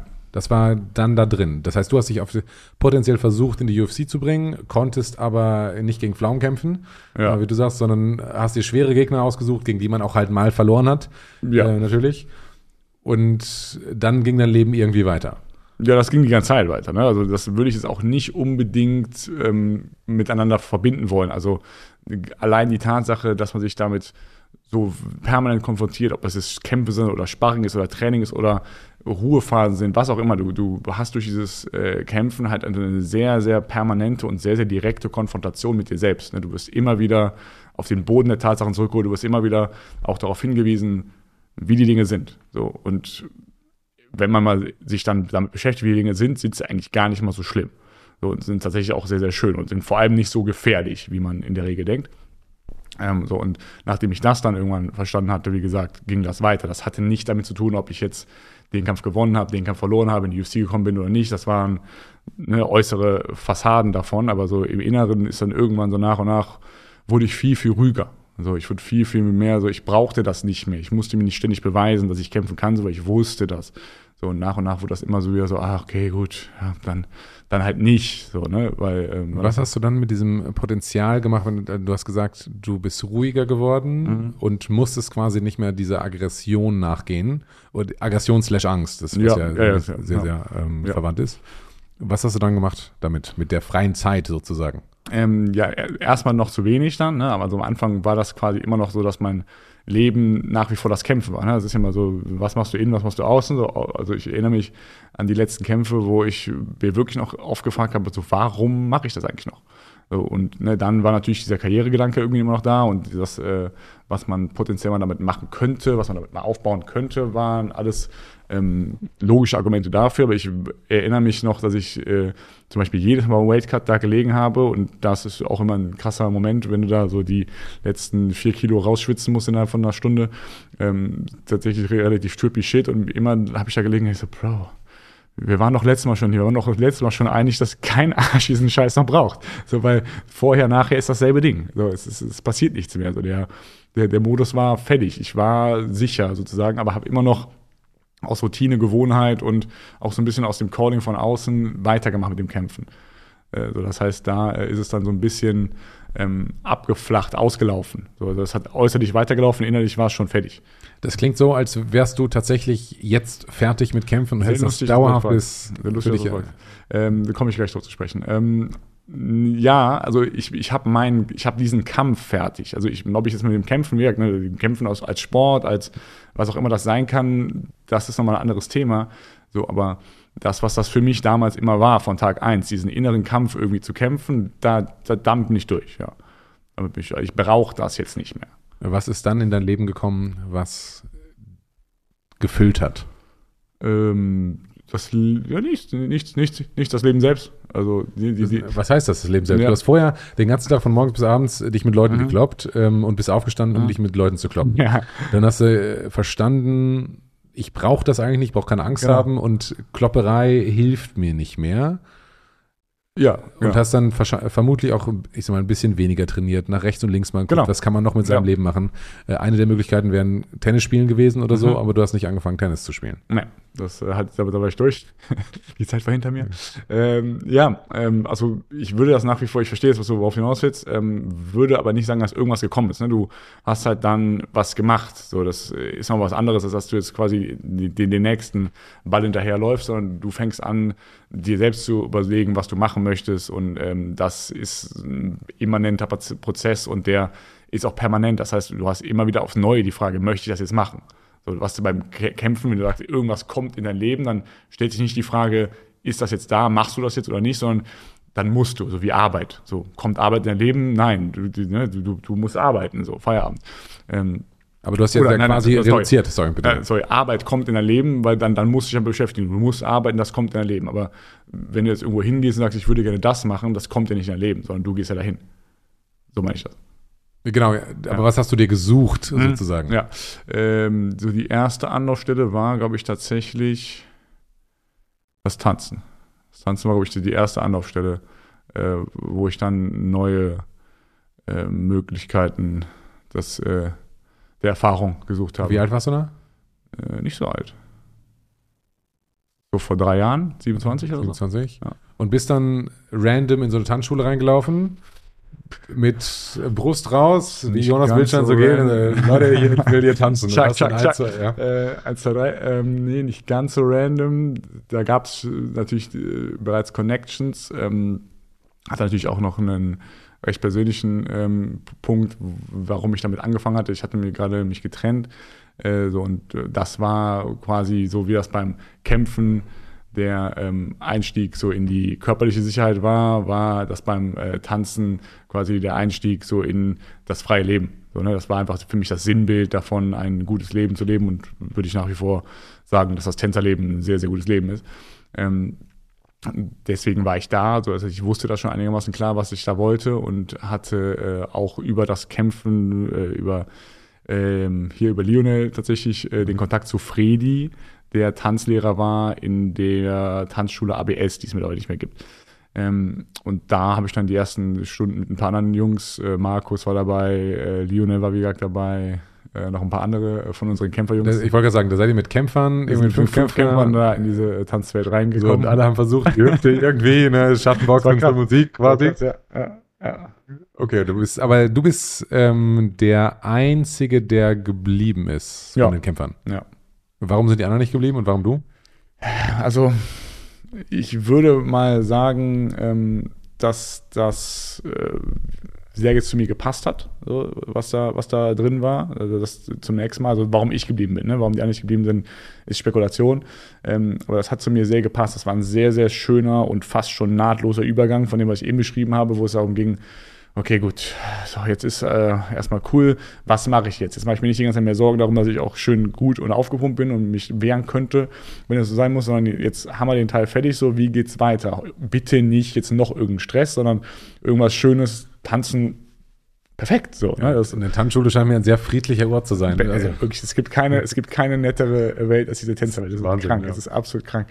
Ähm, und ja, ähm, dementsprechend hat das zu mir sehr, sehr gut gepasst, so vom Ansatz her. Ähm, ich weiß, dass es auch äh, darüber hinaus, obwohl es sehr, sehr schön ist, auch natürlich sehr schwer sein kann, aber das war es mir absolut wert und ich fand das sehr, sehr interessant. Ähm, so bei den anderen äh, kann man natürlich dazu sagen, dass die auch noch in ihrem Kämpferischen, die kämpfen alle noch. Ne? Also äh, jetzt die da, die dabei waren am Anfang, ich weiß gar nicht mehr, wer es genau war, aber es waren mehrere Kämpfer, die nach wie vor aktive Kämpfer sind. Das heißt, man könnte spekulieren, dass die mit dem kämpferischen Teil noch nicht fertig werden. Also wenn man das wirklich, wirklich braucht und wirklich, wirklich an dem Punkt ist, wo man da richtig rein will, dann schließt sich das, würde ich mal sagen, aus. Also nach, äh, Tanzen und Kämpfen. Kämpfen. sind ja schon verwandt, aber dann doch, wenn du so richtig Aggression in dir hast und Rage-Mode, ist Ja, so, schwierig, ein, zwei absetzen. Und jetzt machen wir eine genau. Drehung. Ja, ja, schwierig. Plus, wie gesagt, du wirst halt auch da permanent mit dir selbst konfrontiert, aber von einer ganz, ganz anderen Seite. Das heißt, du stehst ja auch da in einem sehr, sehr, sehr direkten Austausch mit deinem Gegenüber und das ist aber eine ganz, ganz andere Art und Weise der Verbindung, die du halten musst und keine, die du immer wieder abbrechen. ne? Du kannst dagegen nicht kämpfen, Mhm. gegen diese Schwierigkeit, die da mit, mithängt. Das heißt, es ist, du machst halt den ganzen Tag, wenn du kämpfst und tanzt, zwei sehr verschiedene Sachen und wenn du dich eigentlich auf eins fokussieren willst, was bei den meisten Kämpfern der Fall ist, dann ne, bist du da wahrscheinlich erstmal falsch. So, haben das wahrscheinlich die anderen erlebt, ich habe keine Ahnung. Ja. Äh, aber ich war mit dem Kämpfen soweit fertig und wollte eigentlich genau das. Und hast dann sozusagen ein bisschen Frieden im Tanzen gefunden, dein, dein persönliches Yin-Yang sozusagen, tanzen. Und Ja, das, daher kommt das, ja. wann hast du das Tattoo gemacht? Ja, so nach den ersten, ähm, nach den ersten wirklichen ähm, Erlebnissen, äh, so, die das äh, verdeutlicht haben, wie, wie krass sich solche Gegensätze vereinen lassen und dann erst das Gesamte bilden. So, das war auf jeden Was Fall. für Erlebnisse? Ja, tänzerisch. Also, Tänzerisch. tänzerisch. Also, da, nachdem das Tanzen äh, wirklich klar wurde, dass es, dass es dasselbe Ding ist. Also nicht das Tanzen und das Kämpfen, sondern mein Bezug zum äh, Kämpfen und mein Bezug zum Tanzen kam von demselben Ding. Also das ist das Tanzen, das ist das Kämpfen, aber es ist dasselbe Ding, welches in mir ist. So, und dass das selbe Ding bei zwei verschiedenen äußeren Stationen anspringt, so das war für mich äh, eine krasse, krasses Erlebnis. Wie abstrus das ist, Hm. dass so ein Kämpfer in eine Tanzschule geht. Das ist ja schon verrückt. Ja. Dann ein bisschen tänzelt, um dann in ein Tattoo-Studio zu gehen und sagen, ich möchte gerne auf meinen Handrücken ein großes Yin-Yang-Zeichen, Ja. ähm, weil beides das gleiche ist. Schon Ich habe witzigerweise auch mit Yin und Yang nie irgendwas zu tun gehabt. Ich weiß nach wie vor sehr wenig über Yin und Yang, aber wirklich, mir soll ein Blitz treffen, wenn die nicht das damit meinen. Tanzen und Klopperei. Safe. Safe. Was du sonst noch offen haben? Ähm, das ist noch äh, viel zu wenig. Ich äh, warte, wie gesagt, seit äh, zwei Jahren darauf, wieder nach Russland gehen zu können, das weiterzustechen, aber ähm, ist im Prinzip ein recht ähnlicher Ansatz, ähm, der von dem Künstler sehr frei interpretiert wurde. also ich habe dem nicht so viel sagen können, äh, wo es mit der äh, schönen Frau im Gegensatz zu der Den bösen Wolf. mit dem, mit dem du Dunkle, mit den inneren Dämonen, so das soll das symbolisieren, ähm, wo die beide zusammenhängen, wo du quasi durch den Wald musst, um dahin zu kommen. Ähm, so was ein bisschen äh, noch an meine Ex-Freundin, die damals beim Tanzen äh, eine Rolle gespielt hat oder nach der ich das mit dem Tanzen angefangen hatte, ähm, ange angeknüpft ist. So, aber für mich eigentlich alles, was man wirklich ausdrücken kann, ist im Endeffekt eine Version von diesem Yin und Yang. So, also alles andere ist Körperkunst. Yin und Yang ist so das Einzige, was eine wirkliche Aussage hat, finde ich. Wieso konntest du als einer der wenigen Neutänzer so viel spirituelle Bedeutung aus dem Tanzen ziehen und die meisten sagen, ja, ich mache halt ein, zwei Absätzen? Mit dem Tanzen. Mhm. Es ist eine gute Frage. Also ich, ich mag sehr, es gibt so einen Spruch ähm, in den Upanishaden ist das, glaube ich, ähm, wo es darum geht, dass wenn man einer Sache wirklich tief gefolgt ist, man erst dann quasi andere Sachen wiedererkennen kann. Ne, Das ist so irgendwie äh, im Einfluss unterscheiden sich diejenigen, die den Weg der Versenkung gegangen sind und sich unmittelbare Unterscheidungsfähigkeit angeeignet haben, von denjenigen, die zwar viele Erfahrungen gemacht haben, aber nicht wirklich gereift sind. Kannst du das nochmal sagen, bitte? Hinsichtlich des Einflusses, also Einfluss ist jetzt das äh, ist auf Lehrer bezogen, hinsichtlich des Einflusses unterscheiden sich diejenigen, die den Weg der Versenkung gegangen sind und sich unmittelbare Unterscheidungsfähigkeit angeeignet haben, von denjenigen, die zwar viele Erfahrungen gemacht haben, aber nicht wirklich gereift sind. Das heißt, diese vielen Erfahrungen wie Tanzen, Kämpfen, Bogenschießen, was auch immer, die haben nicht viel miteinander zu tun, wenn man nicht mal einer Sache bis auf den Grund gefolgt gefolgt ist. ist. Ja. Ja, und ich hatte halt wirklich so direkt das, das Gefühl, der, ne, wenn du jetzt wirklich so Kreise nimmst, ich war von, von dem Kämpfer oder ich war vom, vom Kämpfen äh, einmal hier drin, das heißt, du hättest mir egal was zeigen können. So, ne? Wenn ich da eine Verbindung gesehen hätte, wäre das direkt, hätte das direkt angeknüpft. So. Wäre ich aber hier oder hier bei dem Kämpfen noch nach wie vor geblieben und du hättest mir jetzt hier irgendwas vom Tanzen gesagt, wäre ich so, ja, cool, aber ist was anderes. Aber das war für mich dasselbe Ding. Und wahrscheinlich deswegen. So. Also so war es für mich auf jeden Fall. Glaubst du, dass es nur mit Tanzen funktioniert hätte oder auch mit, keine Ahnung, irgendeinem anderen, auf der anderen Seite, Ja. ein Tantra oder Ja, nee, nee, das ist also mittlerweile, Yoga. wie, mittlerweile, wie gesagt, live itself, das findest du überall. Also es ist immer dasselbe Ding. Äh, meiner Meinung nach ist es immer dasselbe. Alle Wege führen zu Gott. Äh, zu Gott? Wer ist Ja. Gott? Gott ist Außer dir. ja, Gott, äh, Gott ist in uns. Ne? Also Gott ist der, der, der Teil, wo du verstehst, dass das alles irgendwie eins ist. So, und ähm, das, ähm, Jonas Bildstein. ja. Du hast die ganze Zeit erzählt von, Stra ich nenne es mal dümmlicher Straßenschläger. Ja. Nicht, weil du dumm bist oder Ja, ja. warst, sondern wenn man dich auf der Straße getroffen hätte, hätte man so ein bisschen geguckt, was ist das für ein Vogel? Mhm. Und hätte wahrscheinlich irgendwie einen dummen Spruch oder eine gezimmert bekommen. Mhm. So. Und So wie gerade eben noch. so wie gerade eben noch. Das ist tatsächlich gerade auf der Straße wirklich fast wieder passiert. Keine Ahnung, warum das hier passiert immer. Ja, Ähm, Typ Bastard ist ein Spaß. äh, ja. ähm, es ist äh, gewaltfrei geendet. Ja. Äh, aber jetzt, du bist quasi Kämpfen, Käfig, hast irgendwie in Russland irgendwelche krassen anderen Straßenkämpfer weggehauen. Dann haben wir gar nicht drüber gesprochen, so die ganze Türsteher-Szene, in der du unterwegs warst und auch sicherlich das eine oder andere ne, du gesehen und gemacht hast, was auf der anderen Seite war. Ähm, dann angefangen hast zu tanzen und jetzt sprichst du vom Finden von Gott. Ja, wenn du sagst, auf der anderen Seite, nach wie vor, es ist nur die andere Seite von demselben Ding. So, ne? nimm, wirklich, nimm dir diesen Kreis und stell dir die verschiedenen Punkte vor, die können nicht weiter entfernt sein, tanzen und ta kämpfen oder tanzen und Türsteher, was auch immer du nehmen willst, aber trotzdem ist in der Mitte Gott. Wann kam dieser Gottesbegriff als realistisches Konzept in dein Leben, außer als du drei warst und deine Eltern gesagt haben, guck mal hier, da ist der liebe Gott. äh, ja, da war das doch äh, tatsächlich sehr abstrakt für mich. Ähm, das erste Mal, äh, ne, jetzt wird es schon ziemlich ähm, heftig für 12 Uhr morgen, aber das erste Mal Gott begegnet bin ich auf Psychedelika. Und da war das zum ersten Mal so, dass ich diesen Einheitszustand, den ich jetzt mal mit Gott gleichsetzen würde. Ne? Also wir reden natürlich jetzt nicht von Gott, äh, dem Ermächtigen, der auf der Wolke sitzt, sondern wir reden davon, in dir selbst zu sein und das auch als solches zu erkennen. Und ähm, das ist mir zum ersten Mal auf Psychedelikern begegnet. Und damit hatte ich dann, was es nach wie vor immer noch ist, mehr wird es bei Psychedelikern wahrscheinlich nicht, aber ähm, so einen Ausblick ins Nirvana. Das heißt, du, du siehst das einmal. Das hat zwar mit dem, was du sonst machst, relativ wenig zu tun, oder wie du sonst die Dinge siehst, relativ wenig zu tun, aber es ist so, ach krass, ja, ja, ja habe ich schon mal von gehört irgendwie. Ne? So ja, kenne ich aus verschiedenen Sachen. So habe ich vieles von falsch gemacht, aber ich könnte jetzt ein bisschen gezielter danach suchen, nach diesem Zustand. So, da war das zum ersten Mal. Hattest du vorher nach Gott gesucht oder ähnliches? Unterbewusst würde ich sagen, ja. ja. ja. Ich glaube, dass wir alle danach suchen. Und dann hast du eine, wie man äh, formell richtig sagt, eine psychedelische Reise unternommen. Ja. Ähm, wie kam die? Äh, da war ich ähm, in Südamerika, äh, in ähm, Brasilien, nach einem Kampf war das. Genau, nach dem Kampf wollte ich mir ein bisschen Zeit nehmen, äh, in Südamerika mal meinem Kindheitstraum zu folgen. So, ich hatte immer so eine äh, Südamerika-Affinität und hatte immer gedacht, okay, das ist das gelobte Land, ist quasi da, ähm, wo man auf der Straße Spanisch spricht. So, das war irgendwie immer so mein, mein Gedanke. In Brasilien in Brasilien, wo es eigentlich Portugiesisch ist und ich hasse Portugiesisch nach wie vor. ich, spreche, ich, spreche wirklich, ich spreche wirklich vernünftig, vernünftiges Spanisch. Ich habe in drei Monaten Brasilien kein einziges verficktes Wort Portugiesisch gelernt. Das ist zu krass. Diese Sprache ist für mich wirklich ein Witz. Naja, ähm, okay. das ist wirklich krass.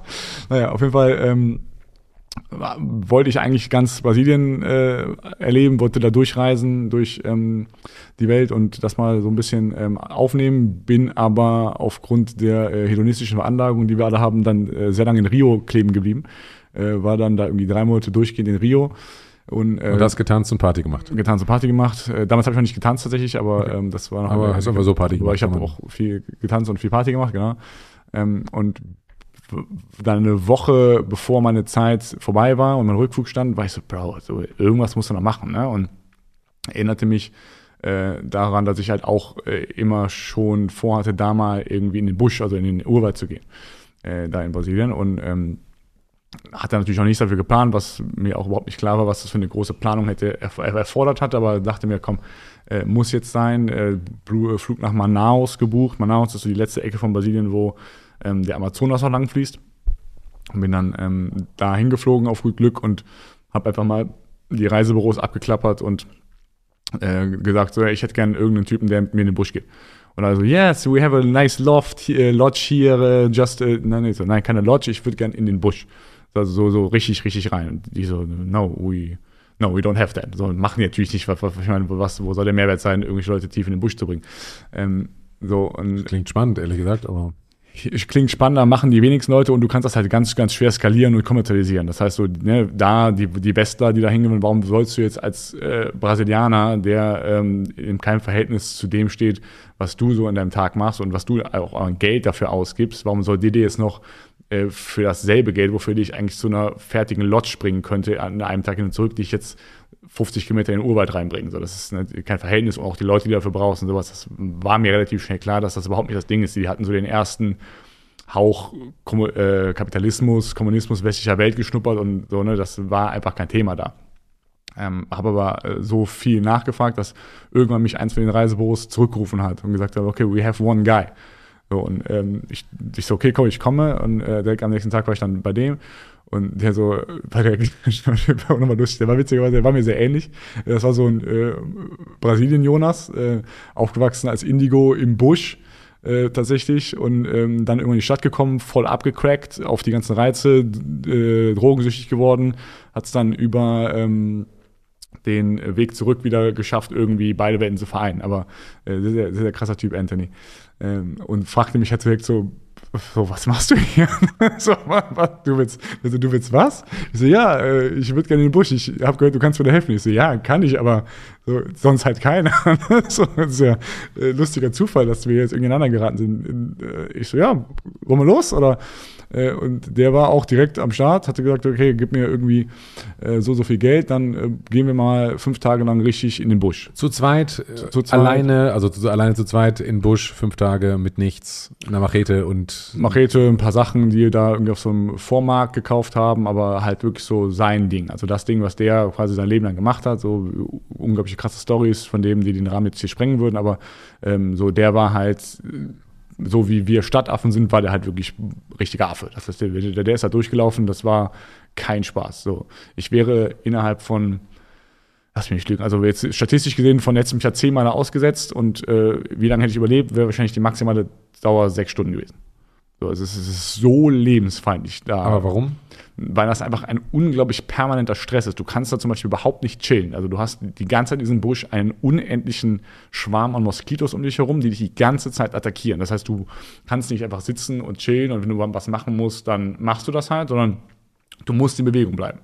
So, das heißt, ne, du, bist in, du kannst nicht chillen. Aber wenn du dich bewegst, dann stechen die dich nicht wenn du dich nicht bewegst, dann stechen die dich nicht, nicht so sehr. Ja, das heißt, du kannst die ganze Zeit das machen, kannst dich, ja, kannst dich auch bewegen und natürlich, wenn du dich bewegst, die gehen, die folgen dir jetzt nicht bis in die Unendlichkeit. Das heißt, dann kommen die neuen Mücken, dann kommen die neuen Mücken. Wenn du immer weitergehst, so, die haben alle ihre Plätze. Die haben ja ihre Schwärme, die äh, hängen ja an ihren Stöcken da rum. Die sind ja, also wahrscheinlich laber ich gerade scheiße, aber auf jeden Fall, wenn du dich bewegst, die, folgen dir jetzt nicht. Mosquito Man. Habe ich Moskitologie studiert.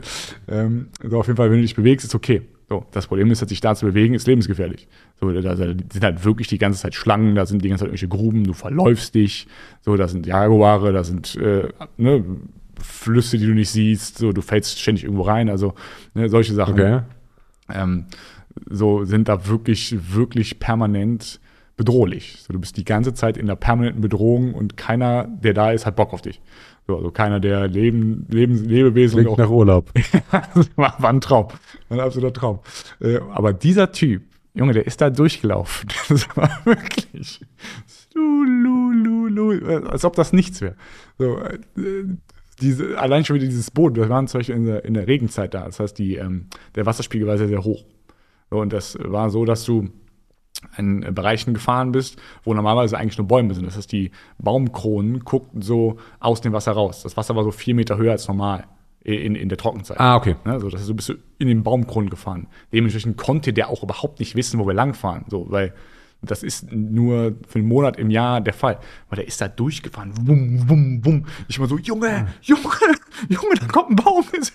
Der so, in, in einer Tour, also wirklich die ganze Zeit, so mit, mit einer Hand äh, noch das Fischernetz rausgeballert, mit der anderen Hand so mit dem Paddel dieses Boot gesteuert. Äh, also wirklich ein krasser Typ. Sehr, sehr krasser Typ, sehr, sehr krasses Skills. Ähm, und der erzählte mir währenddessen, dass die Sache, die ihm damals geholfen hat, wieder zurückzufinden zu seinen Wurzeln und nicht sich in diesem Großstadtdschungel zu verlieren, Ayahuasca war. So, was ich äh, noch von irgendeinem Smart Shop in Amsterdam mal auf dem Zettel aufgeschrieben hatte, aber äh, nicht so wirklich auf der Liste hatte. Also ich war, wusste, dass es das da gab, fand das interessant, aber hatte das direkt in diesem Chaos äh, von Brasilien abgeschrieben, dass ich da irgendeine psychedelische Substanz nehme. No way.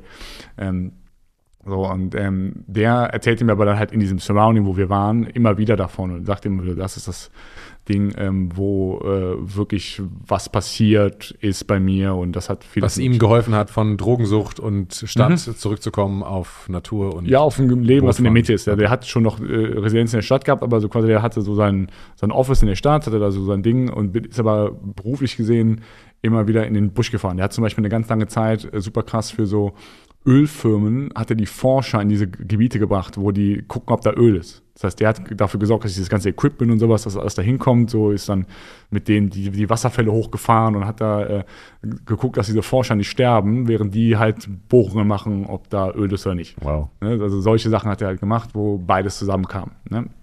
Ähm, so und äh, dass das möglich ist, in beiden Welten zu leben, begründete er eben damit, dass äh, mit dem Ayahuasca damals so eine richtige ne, Einheitserfahrung für ihn gekommen ist. Und dann war ich natürlich wieder sehr interessiert und er sagte mir, komm, wenn du willst, äh, ich zeige dir mal, wie das so ungefähr aussieht, ne? also was, was du dir darunter vorstellen kannst.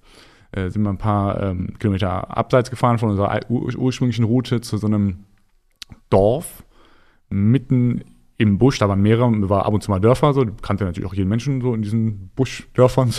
So. Da leben wirklich Leute im Dschungel. Da leben Leute im Dschungel, ja. Das ist richtig krass. Also die haben auch teilweise äh, westlichen Einfluss, die haben auch äh, Schulen und hast du nicht gesehen, aber die leben äh, im Dschungel. Wow. Ja, das ist sehr, sehr krass. Äh, sehr, sehr krasse äh, Welt. Das sind so richtiges Netzwerk in diesen Büschen, die schlagen da halt so bestimmte Gebiete frei ne, und dann ähm, errichten die da so ihr Leben. Und äh, da haben so ein Netzwerk. Das heißt, es gibt so ein Fischerdorf, es gibt so ein Jägerdorf. Ne? Natürlich machen die alles so ein bisschen von allem, aber ähm, die tauschen sich auf jeden Fall aus. Und es gibt eben auch dieses schamanische Dorf, so, wo die halt ihren Tempel so haben. Die haben, ne? Die haben ein ganzes Dorf voll Schamanen, oder? Ja, also es ist kein Dorf jetzt wie jetzt äh, Willersdorf oder so. Es sind eher so, eher so zehn Häuser oder so, wo, wo, wo, der, wo immer mal so ein bisschen was freigestanden ist. Es sind immer nur so jeweils Lichtungen. Da leben vielleicht insgesamt so in diesem ganzen Netzwerk tausend Leute oder so. Ist nicht so viel. Ähm, aber der hat mich dann in dieses Schamanendorf gebracht, wo halt nur Zeremonien praktiziert werden. Größtenteils Ayahuasca, aber auch ein paar andere Sachen. Äh, die haben da auch unnormal viele Psychedelics, von denen wir natürlich gar nichts wissen, weil die nie den Weg hier rüber schaffen. So, der meinte, ganz ehrlich, geh zu dem Baum, frisst den Apfel, du bist voll weg. So, ne? okay. das, das, das, sowas, sowas haben wir halt nicht. Ne? Wir müssen das ja immer so voll ähm, artificial herrichten und dann äh, verpacken, verschweißen und hier hast du das. Stempel, Barcode und so. ja, genau. Und er so, Bro, baller einfach diesen Apfel. ja, ähm, waren wir in diesem Dorf und ähm, dann gab es irgendwie die Möglichkeit, mich mit denen auszutauschen. Die waren echt krass. Also es waren sehr, sehr, sehr krasse Leute, sehr, sehr krasse Sachen, die ähm, da stattgefunden haben und äh, mich dazu gebracht haben, zu sagen, okay, gut, ich würde gerne hier. Und du warst da mitten im Dschungel ja. Äh, mit Leuten, die du nie gesehen hattest, mit diesem Typen, der irgendwie ein, Klon von dir war, die brasilianische Version von Jonas Billstein. Und die haben gesagt, wir haben hier Drogen, die du nicht kennst. Du hast vielleicht schon mal davon gehört, aber du wirst mehr oder weniger deinen Schöpfer treffen. Oder wie, was hat der gesagt? Damit du gesagt hast, das klingt so spannend, dass ich das hier im Dschungel mache? Ähm, nicht so viel tatsächlich. Der hatte mir halt, wie gesagt, erzählt von etwas, wonach ich, wie gesagt, auch lange auf der Suche war. Ne? Also der hat mir erzählt, dass er es irgendwie geschafft hat, inneren Frieden zu finden. So. Und gut, das ist ein ganz gutes Argument. Das ist ne, so auch das, ich glaube nicht, dass er die Worte benutzt hat, so, aber ne, natürlich resonierte das mit meiner eigenen Suche, die ich nach wie vor hatte, wo ich nach wie vor das Gefühl hatte, ey, irgendwie ist hier Stress, wo keiner sein sollte, ohne Grund halt. Ne? Also, was früher cool war, weil es früher dem entsprochen hat, aber so nach und nach wurde es irgendwann so, ey, ne, können wir jetzt mal irgendwie ein bisschen chillen. Ähm, dementsprechend fand ich das sehr interessant, äh, da mal ein bisschen ähm, andere Mittel und Wege zu, anzunehmen, um ein bisschen ähm, was zu lernen über mich und die Dinge, wie sie so sind. Ähm, dementsprechend war dieses Ayahuasca auf einmal sehr, sehr interessant. Und äh, wir waren in diesem Dorf und ich dachte mir, okay, gut, ich, ich mache das hier mit euch. Ihr seid alle, ähm, wie soll man sagen, ihr seid alle krasse äh, Typen und scheint es irgendwie drauf zu haben. Ich würde gerne bei euch eine Zeremonie machen. Ähm, die so, ja, okay, gut, äh, können wir machen, aber erst bei dem und dem Sternbild, mit dem und den Sachen und äh, heute Morgen geht erstmal nicht. Das heißt, wir mussten wieder zurück, haben einen Termin gemacht, mussten aber wieder zurück in die Stadt. So, und ähm, dann ähm, war es so, dass wir für zwei Tage später einen Termin hatten bei denen. Ich, wir sind diese 50 oder so Kilometer, die wir äh, in dem Urwald drin waren, wir zurückgefahren ins Hotel und hatten für den nächsten Tag hatte ich dann so ein Schnellboot gebucht, das mich dann, weil wir sind ja, von fünf Tagen hingefahren im Prinzip, aber hat so ein Schnellboot gebucht, das mich dann wieder bei dem besagten Termin ähm, zu, den, äh, zu dem Stamm bringen sollte. Das war dann auch irgendwie, muss dann zwei, drei Tage vor deinem Abflug gewesen sein, so. Den habe ich verschoben. Ah, okay. Ja, den habe ich verschoben, ja. ja genau. Also wir waren fünf Tage drin, dann hätte ich eigentlich rausgemusst, aber an dem Tag, wo ich abgeflogen bin, war die Zeremonie geplant. Das hätte ich den dann ein paar Tage verschoben, den Abflug. Mm. Und sitze dann am besagten Morgen, wo es zur Zeremonie gehen soll, zu den äh, Schamanen, sitze ich im, äh, im, in der Hotellobby und warte auf den Anthony, der mich dann abholen sollte und zu dem Boot bringt. Und äh, kommt so ein ganz komischer kleiner Kauz zu mir, so ein ganz, ganz komischer Vogel, kommt zu mir winzig klein, alt, äh, gelbes T-Shirt, der hat noch Fotos, äh, und sagt so, hä? Ayahuasca? Ayahuasca? ich so, was? Entschuldigen Sie bitte, kann ich Ihnen, kann ich Ihnen helfen? Ich kaufe keinen äh, Ayahuasca von Ihnen. So, hey, Ayahuasca, Anthony, Anthony. So, ja, ja, Anthony. Und im Endeffekt war es so, dass die Schamanen ähm, sich gemeldet hatten aus dem Busch und leider gesagt haben, dass ihre Götter das äh, nicht unterstützen können an diesem Tag. Also ich konnte bei denen den Trip nicht machen. Warum auch immer, das habe ich im Endeffekt jetzt nicht wirklich erfahren. Äh, und Anthony hat aber netterweise den Local Shaman akquiriert und äh, mich zu dem lokal führenden Ayahuasca-Zeremonien. Äh, lokal führend heißt in der Stadt lokal? Oder? Ja, in Manaus. Also in diesem vollkommenen Großstadtdschungel, was ich halt, deswegen wollte ich das halt nicht machen. Ne? Also ich ja. wollte genau nicht mit solchen ähm, Umständen zumindest konfrontiert sein, während ich ähm, auch gleichzeitig mit Gott konfrontiert wurde. Naja, ähm, aber auf jeden Fall war es halt so, am nächsten Morgen sitze ich da und äh, der Typ kommt, ja. Der, der kleine Mini-Schaman. War das schon der Schamane oder war das einfach nur dein mhm. Transporteur? Mhm. War der Schamane, ja. Und dann bist du mit dem mitgegangen? Oder ist der zu Also Anthony kam dann ein bisschen später auch, okay. ja, und dann sind wir zusammen zu dem auf ähm, seine Hacienda gefahren. Der hatte halt so ein bisschen am Rande der Stadt so einen kleinen Garten, wo er die Pflanzen dafür angepflanzt hat, so und ähm, das Ayahuasca selber hergestellt hat. Ähm, so, aber wie gesagt, ne, das war halt auch so einer von den äh, Brasis, die gerade so in der Zwischenzeit zwischen ursprünglich brasilianisch äh, lebt das Leben und äh, es gibt ja. Ich bin's nicht. Ist, glaube ich, die Tür. Ähm. Ja, mach ich auch. Ich guck mal. Ich guck mal, was da los ist.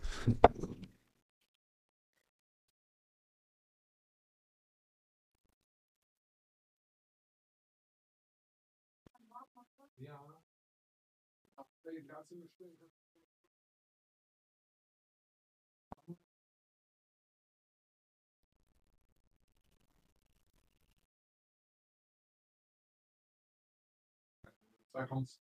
Ja, gut, danke.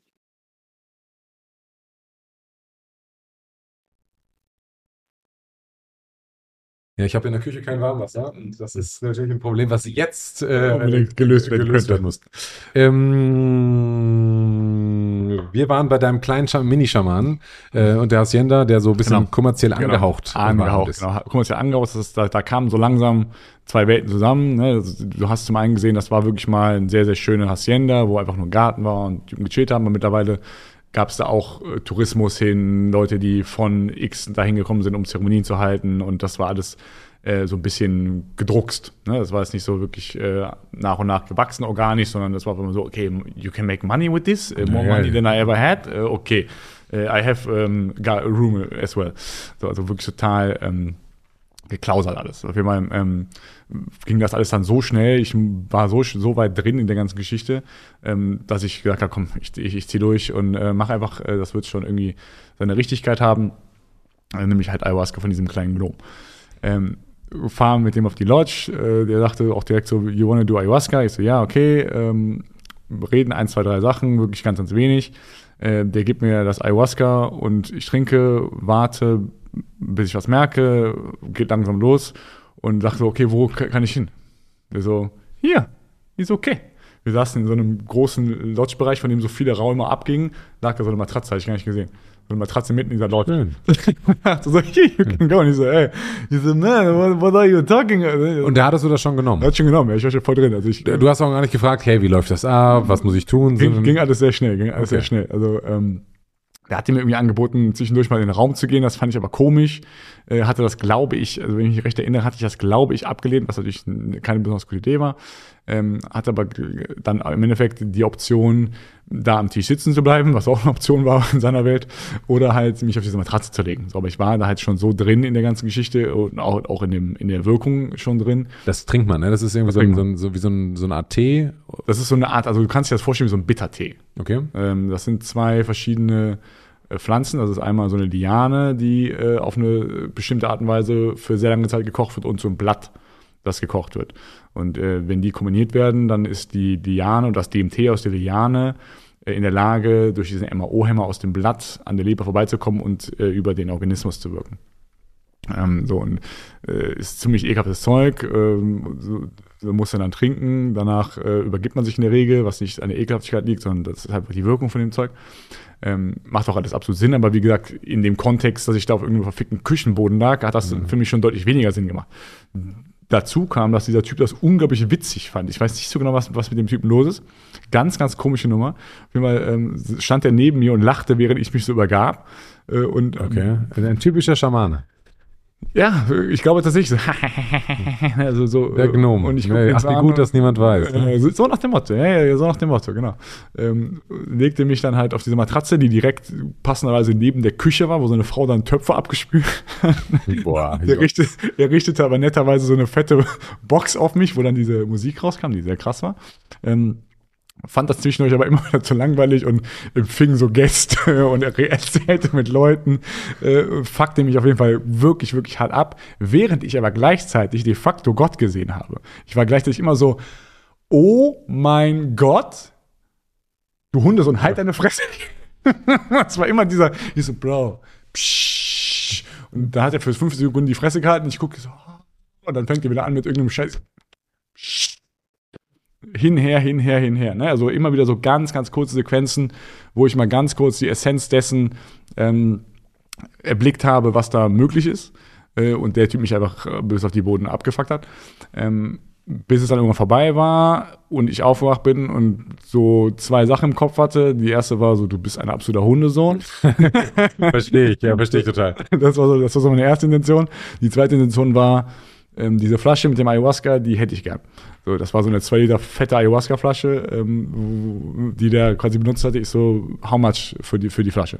Er hatte mir die Flasche verkauft. Äh, ich so, danke, ne? tschüss, man sieht sich. Äh, so, und ähm, hab das äh, Zeug dann selber mitgenommen. Du bist dann direkt nach der Erfahrung, sozusagen, als du wieder nüchtern geworden Aha. bist, hast dem das abgekauft und hast nicht mit dir und Gott nochmal reflektiert oder so, sondern gesagt, ich brauche die Flasche. Ja, äh, das, das war wirklich keine Option mehr. Also ich musste da, ne, da, da, da war der Zug abgefahren. Das war schön im Endeffekt, äh, das mal so erlebt zu haben. Würde ich tatsächlich recht ähnlich betiteln jetzt wie die Art und Weise, wie ich Kämpfen erlebt habe, was auch in der Essenz natürlich genau das Ding war, was du haben wolltest, aber so mit extrem vielen schlechten Umständen, extrem vielen schlechten Einflüssen. Das heißt, so war schon okay. Also ne, war jetzt nicht so, dass ich mich dadurch habe komplett aus der Nummer rausnehmen lassen, aber ich war so, ey, ganz ehrlich, du und all deine Freunde,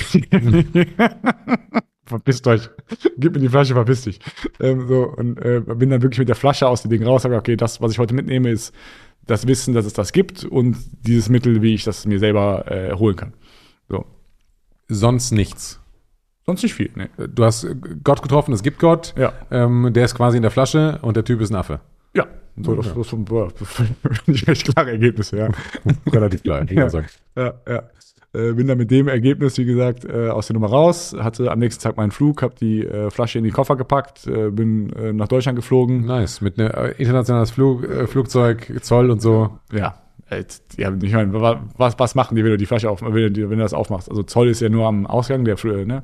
ähm, eine Flasche Wasser ist ja äh, ist kein Problem. Das heißt, Ist das eine, eine klare Flüssigkeit? nee, Okay, okay. also so richtig, so ein richtig braunes, super. so, ja, richtig heftiges Zeug. Ähm, so, also wenn du schon aufmachst, dann weißt du schon so. Okay. Also sehr heavy shit. Ähm, aber natürlich gibt es wahrscheinlich da jetzt keinen Streifen, wo du ähm, das dra- dran halten kannst und dann steht dann, ah, der hat Ayahuasca dabei, sondern ne, das ist so, was ist das? Ich sage ein Bittertee. So, Beweis mir das Gegenteil. Ja, das ist alles halb so wild bei solchen Bist ein Fuchs. Bei solchen Sachen. Trink, trink ruhig, Bruder, trink. So, äh, internationale Drogentransfers mit Flugzeugen, das, bei solchen Sachen ist es das ist Bittertee. Ne? Willst du machen? Also, Manche Sachen muss man einfach wissen. Ne? Ja, du musst, ja, das ist witzigerweise das ist eine Türsteher-Anekdote. Ähm, Zoll und Türsteher und Biberho ist es kein besonders riesen Unterschied. Das ist alles nur, du versuchst irgendwie draußen zu halten, was da nicht rein darf, so nach dem Motto. Und dafür musst du natürlich wissen, was es ist und was nicht rein darf. So, und also, wenn du nicht weißt, was es ist, äh, so Also quasi die, die Zollbeamten sind sozusagen die Türsteher der Länder. ja, sozusagen. Ja, Bruder im Geist und so, ne? Äh, äh, äh, Ich kenne dich. Ja, ähm, so habe wir das mitgenommen, bin gar nicht angehalten worden, also habe das quasi direkt ähm, mit nach Hause nehmen dürfen und habe dann angefangen, so ein bisschen selbst äh, damit rumzuexperimentieren. Habe immer mal wieder mal selber das gemacht, äh, bis ich dann irgendwann verstanden habe, was ist das, wie geht das, was macht Hast, du hast alleine Ayahuasca-Zeremonien in Anführungsstrichen bei dir zu Hause gemacht ähm, und hast äh, mit Dosierung und so. Ba, ba, ba. Okay. Ja, einer muss. Ne? Also, das, das Du warst ganz alleine, hast nicht gesagt, ey, komm mal vorbei, ich mache hier was krasses. Ja, es ist aber auch wirklich nicht so naheliegend tatsächlich. Also ich kann verstehen, dass Leute ja, bei ihren ersten psychedelischen Erfahrungen oder vor ihren ersten psychedelischen Erfahrungen den Wunsch danach haben, jemanden dabei zu haben, der auf sie aufpasst. Ja, also weil man auch immer diese Horrorgeschichten hat von Leuten, die denken, sie sind orange und schälen sich oder springen aus dem Fenster und hast nicht gesehen, ne? Ähm, kann ich verstehen, dass man jemanden haben möchte, der quasi guckt, dass das gut ist und sich um einen kümmert. So. Ja? Aber dieses um einen kümmern, das darf man nicht zu weit nehmen. Ne? Also du kannst dich nicht um jemanden kümmern, der gerade trippt, weil das ist nicht deine Welt, das ist nicht dein Ding. Der, diese Person ist in sich selber drin und alles, was du davon außen, wenn, wenn irgendwer jetzt gerade so einen Mental Breakdown hat und du kommst dann davon außen nüchtern und sagst, ey, alles gut.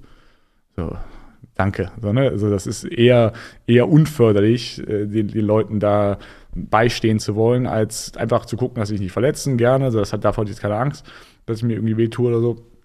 Ähm, aber das, was mit dir passiert, das kannst halt auch nur, dementsprechend auch nur du machen. Also deswegen wusste ich nicht, was da irgendwer sollte. Ähm, habe einfach ja, angefangen, das zu machen, wollte das unbedingt nochmal ein bisschen ähm, nachholen, was äh, der Typ mir damals so ein bisschen weggenommen hatte. Ähm, habe das so zwei, drei Mal, glaube ich, alleine gemacht, bis ich ein relativ klares Gefühl davon hatte, was das ist, was das kann. Und äh, ja, dann ähm, ging es weiter. Wie ging es weiter? Dann habe ich ähm, das gerne, ähm, da wollte ich das unbedingt mit anderen Leuten machen. Dann habe ich äh, einfach wild in die Welt gerufen, so, ich habe Ayahuasca, wer hat Bock? Warum wolltest du das anderen Leuten zeigen oder machen? Wolltest du die wegschießen oder wolltest du die erleuchten?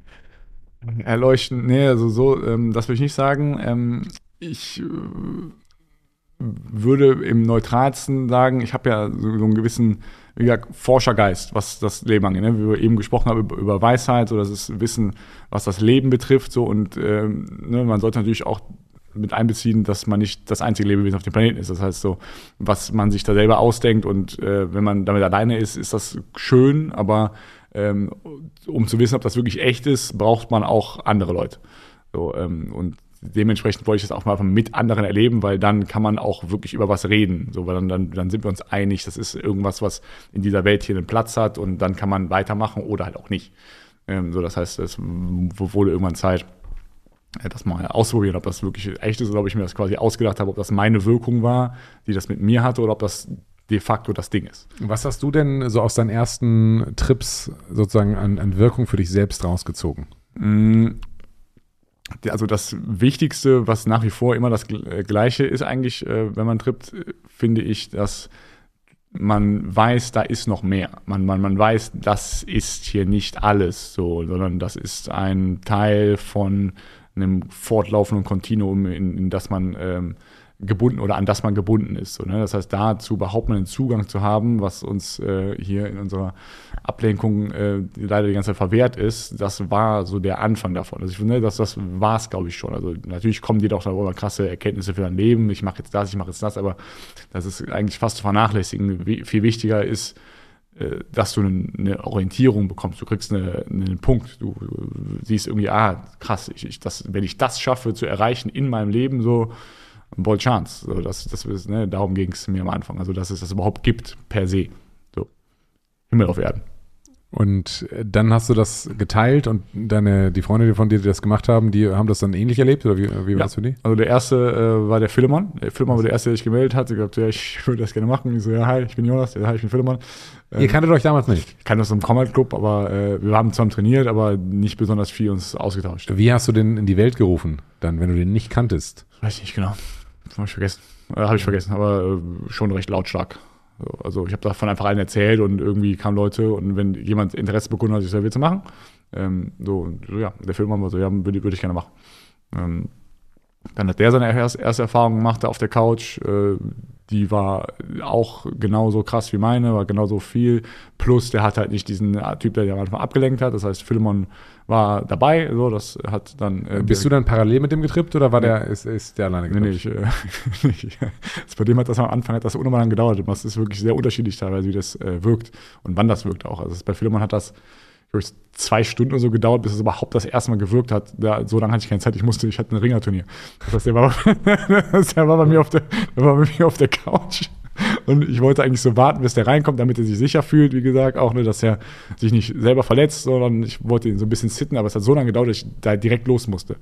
Ähm, bis der schon, äh, bis der noch gar nichts gemerkt hat, war ich schon weg. Und da hast du dich noch nüchtern von ihm verabschiedet. Das ist alles Gute. Genau. Das war aber warte einfach, ne, warte noch so, wenn du in drei Stunden nichts merkst, geh nach Hause so. War, war die Ansage.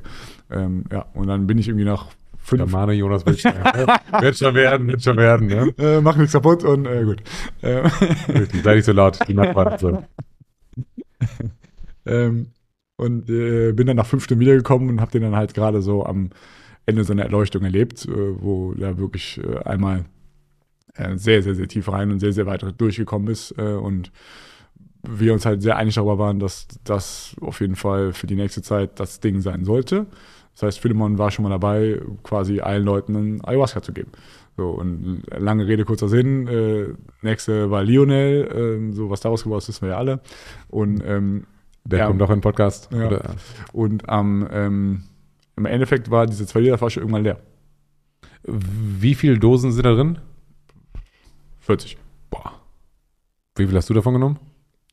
Acht? Boah. Ungefähr. Krass. Und dann wart ihr alle so semi-erleuchtet oder beziehungsweise spirituell geworden. Nennen wir es mal so. Ja, spirituell ist das richtige Wort, ja. ja, ja spirituell ist das richtige Wort. Also erleuchtet äh, ist natürlich das falsche Wort, so, weil ähm, bis entweder erleuchtet oder nicht, würde ich mal sagen. Und das waren wir definitiv nicht, außer in diesen Zuständen selber. Da kommt das schon sehr nah dran. Ähm, aber wir hatten auf jeden Fall alle. da kommt das schon sehr nah dran. Kommt schon sehr nah dran. Du, du, du sprichst, ähm, als hättest du ein Selbstverständnis, dass du erleuchtet bist. in der, in der Sekunde selber, wenn du da bist, ne? also wie gesagt, sobald du darüber redest, äh, bist du eigentlich an Lächerlichkeit nicht zu überbieten. Das ist, hat damit nichts zu tun. Ich würde niemals irgendwem sagen, äh, ich weiß, wie es ist oder sonst irgendwas, weil alles, was mit Worten gesprochen werden kann, ist de facto eine Lüge, wenn du von dieser Welt ausgehst. Das macht keinen Sinn, darüber zu sprechen. So, ähm, aber wenn man da ist, ist das deine Form der Erleuchtung. So, mehr kommt da nicht. Ne? Also, du kannst natürlich das mehr und mehr machen und mehr und mehr von den Sachen auflösen, die dir auf dem Weg, die, die dir im Weg stehen, aber im Endeffekt ist der Zustand, den du erreichst, wenn du einmal durch die Substanz in dem Fall dein Bewusstsein aufgelöst hast, der Zustand der Erleuchtung. Mehr, mehr, mehr gibt es nicht. So, man ist wirklich, ich bin mir safe sicher, dass wenn alle von Gott reden, das ist Gott. Mehr, mehr kommt da nicht. Ja, krass. Ja, safe. War dir das schon bei deinem ersten Trip klar? Ja. Ja. Und äh, dementsprechend sagst du jetzt, du triffst Gott, wenn du trippst. Ja. Ja. Ja. Also ist es, wie gesagt, ne, also man darf davon jetzt nicht äh, so unglaublich ähm, große Schlüsse ziehen. Das hat eine sehr, sehr äh, individuelle Bedeutung, so, ne, was das ist. Und vor allem auch immer von welchem Punkt du startest. Das ist nicht jedes Mal so, ah, gar nicht. Ne? Das ist so, dein innere, deine innere Welt ist das, was man da trifft. Und da ist Gott. Glaubst du oder wie glaubst du, wäre dein Leben anders verlaufen, hättest du diese Ayahuasca-Erfahrung nicht gemacht? Ich glaube nicht, dass es die Option gegeben hätte, ehrlich gesagt. Also das mit dem Ayahuasca wahrscheinlich nicht, aber wie gesagt, dieses inner, diese innere Suche nach dieser Transzendenz, die war immer schon da. Ne? Also auch das Kämpfen lief in dieselbe Richtung. So, ne? Das ist äh, beim Kämpfen auch sehr, sehr, sehr ähnlich. Zumindest dieser Zustand direkt vor und nach dem Kampf, wo alles andere einfach durch diese akute Bedrohung natürlich, aber trotzdem weggescheucht ist. Das heißt, du hast nichts mehr, was dich irgendwie trennt von dem, was in dir ist. Du bist, es ist super ehrlich und super echt alles. Äh, so, und äh, das ist dasselbe Ding. Du hast dann aber damals nach deinen ersten Trips noch weiter gekämpft. Mhm. So, und das war, war nicht, ich bin erleuchtet, bin nicht erleuchtet, sondern ich habe Gott getroffen. Gott hat gesagt, ich darf nicht mehr kämpfen, sondern Hm. ich habe Gott getroffen und äh, nächste Woche geht's wieder in den Käfig. Ja, ja, das äh, wie gesagt, schließt sich be- beim besten Willen nicht aus. Das war nach wie vor auch so mein Weg. Äh, das war, ich habe viel von dem Kämpfen da direkt wiedererkannt. Ich so, ah, krass, das äh, ist der Schritt und ah, weit, wenn, wenn ich noch weitermachen würde, wäre es so und äh, ähm, sehr, sehr oft versucht, das umzusetzen, sehr, sehr oft gescheitert. So, das ist, es sind zwei verschiedene Welten. Ne? Du, du tauchst wirklich in eine andere Welt ein. So, du hast nicht die Erleuchtung bekommen. Du hast einen Ausblick ins Nirvana. Du kannst mal kurz gucken, wie das ist. So, aber wenn es vorbei ist, ist es vorbei. So, danach bist du wieder vielleicht ein bisschen klügerer Affe. Das war's. So. Aber wirklich nicht viel. Ein bisschen ein klügerer. Bisschen, bisschen. Also tendenziell auch, wenn du willst, auch oft mal dumm. So, weil du denkst, du weißt irgendwas. Das ist, ne, ich weiß gar nicht, wie oft ich ähm, aus Trips die falschen Entschlüsse gezogen habe und wirklich gedacht, ja, jetzt weiß ich so, ich schreibe mir das auf und mach's genauso. Klappt nicht. Es sind zwei verschiedene Paar Schuhe, andere, andere physikalische Gesetze, mit denen man da äh, umgehen muss. Dementsprechend so, du lernst wenig für die Welt hier, aber du lernst viel über dich. Eigentlich verrückt, dass ihr da sozusagen als Gruppe von wilden Kämpfern äh, erst in der Tanzschule wart und war, war da die Tanzschule davor? Danach. Ja. Die danach, okay. Das heißt, diese Ayahuasca-Erfahrungen haben Ja. dann dazu geführt, dass, dass ihr alle gesagt habt, hey, lass uns mal in eine Tanzschule gehen, das klingt ja ganz gut. Also, Ja, ja. also, also die waren zumindest zeitlich danach. Verrückt. Würde man nicht denken, dass wenn man in so ein, so so ein Kampfsport-Gym geht, dass da die Leute sich mit der Gottfindung auseinandersetzen? Ist auch, glaube ich, nicht so, der, nicht so der Standard. Würde ich nicht sagen, dass das äh, oft der Fall ist. Vielleicht in 10% der Schulen. Wenn du aber sagst, dass äh, sozusagen Kämpfen das Gleiche am Ende des Tages macht wie Ayahuasca, hat alles das gleiche Ziel. Ja, Wäre doch eigentlich eine Option, äh, so die Kämpfer-Gyms in Deutschland anzurufen und sagen, liebe Leute, ähm, wir treffen uns in Brasilien. Ja, klar. Also das ist auf jeden Fall auch in der Kämpferwelt, so wie in jeder anderen Welt, ein Teil. Viele Leute äh, ne, sehen das so, viele Leute sehen es anders. So, das äh, würde ich jetzt überhaupt nicht speziell auf Kämpfen setzen. Ich denke mal, du kannst dieselben spirituellen Erfahrungen mit Federball machen, wenn du das äh, krass machst. Das ist nicht so, dass ähm, Kämpfen da jetzt de facto was anderes ist. Ich würde mal sagen, dass das ein deutlich direkterer Weg ist, aber ob der dir jetzt liegt, ist wieder die andere Frage. Ne? Also ich äh, würde, wie gesagt, nicht behaupten, dass das der Weg ist und vielleicht noch tanzen, vielleicht noch die anderen Sachen, die ich mache, sondern ähm, wie sie sich nähern, so nehme ich sie auf. Alle Wege führen letztendlich zu mir, sprach Gott. Sprach Gott, sprach Jonas Wittstein. Okay, ähm, dann hast du das letzte Mal gekämpft, hast du 2020 oder 21? 20, glaube ich. 2020. Mhm. Ähm, und das war schon in einer sehr, sehr spirituellen Mhm. Zeit. Und dann hast du gesagt, pass auf, ich muss jetzt noch mal was mit meinem Leben ein bisschen anders machen und mache ein eigenes Gym. Ähm, Das war eine ähm, etwas verzogene Sache. Ähm, ich wollte eigentlich noch so ein, zwei Kämpfe machen. Zu der Zeit, äh, wo der letzte Kampf war. Und dann kam aber Corona. So, das heißt, äh, ich hatte ähm, eigentlich nicht vor, jetzt klassisch aufzuhören, sondern ähm, es war mir einfach noch eine zu lange und unabsehbare Zeit, in der ich nicht kämpfen konnte, dass ich quasi schon mal mit dem zweiten Plan angefangen hatte. Also ich hatte immer schon vor, ein Gym auszumachen, hatte immer schon vor, danach damit ein bisschen zu arbeiten. Und ähm, das hat sich halt sehr, sehr stark angeboten in der Zeit Corona, äh, wegen Personal Training und Pipapo. Ähm, und das andere halt gar nicht. Dementsprechend habe ich einfach mit dem äh, Personal Training und äh, dem anderen Sachen schon mal angefangen, während das äh, andere äh, auf Eis gelegt war. Aber das war dann halt so lange, dass das andere schon Momentum aufgenommen hatte. Und ähm, jetzt ist es so.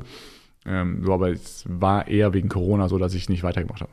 Hast du deine Kämpferkarriere pausiert oder auf Stopp gedrückt? Witzigerweise hättest du mich, also jede, jeder, der mich bis jetzt gefragt hat in der letzten Zeit, war ich so, ey, ähm, ich bin durch. Ähm, so bin ich, wie gesagt, de facto auch, so wie ich eben beschrieben habe. Ich habe diesen Kampf nicht mehr und ich oder ich brauche diesen äußeren Kampf nicht mehr äh, für meine innere Reise. Aber ich habe witzigerweise heute Morgen in meiner Breathwork Meditation beschlossen, nochmal einen Kampf zu machen. Ach krass. Ja, ja, heute Morgen. Äh, erste Mal, dass ich darüber spreche. Äh, habe heute Morgen darüber ich, ähm, mir entschlossen, ich mache nochmal einen Kampf, weil ich gerne nochmal den gesamten Prozess mit in das einbauen würde, was ich mir in der Zwischenzeit aufgebaut habe. So, dass es halt jetzt nicht mehr darum geht, Hauptsache Sicherheit, Hauptsache irgendwie kämpfen, gewinnen, sondern mit allem, was ich in der Zwischenzeit aus der Sicherheit aufgebaut habe, da würde ich gerne nochmal das Kämpferische reinsetzen Für dich oder für dein Gym?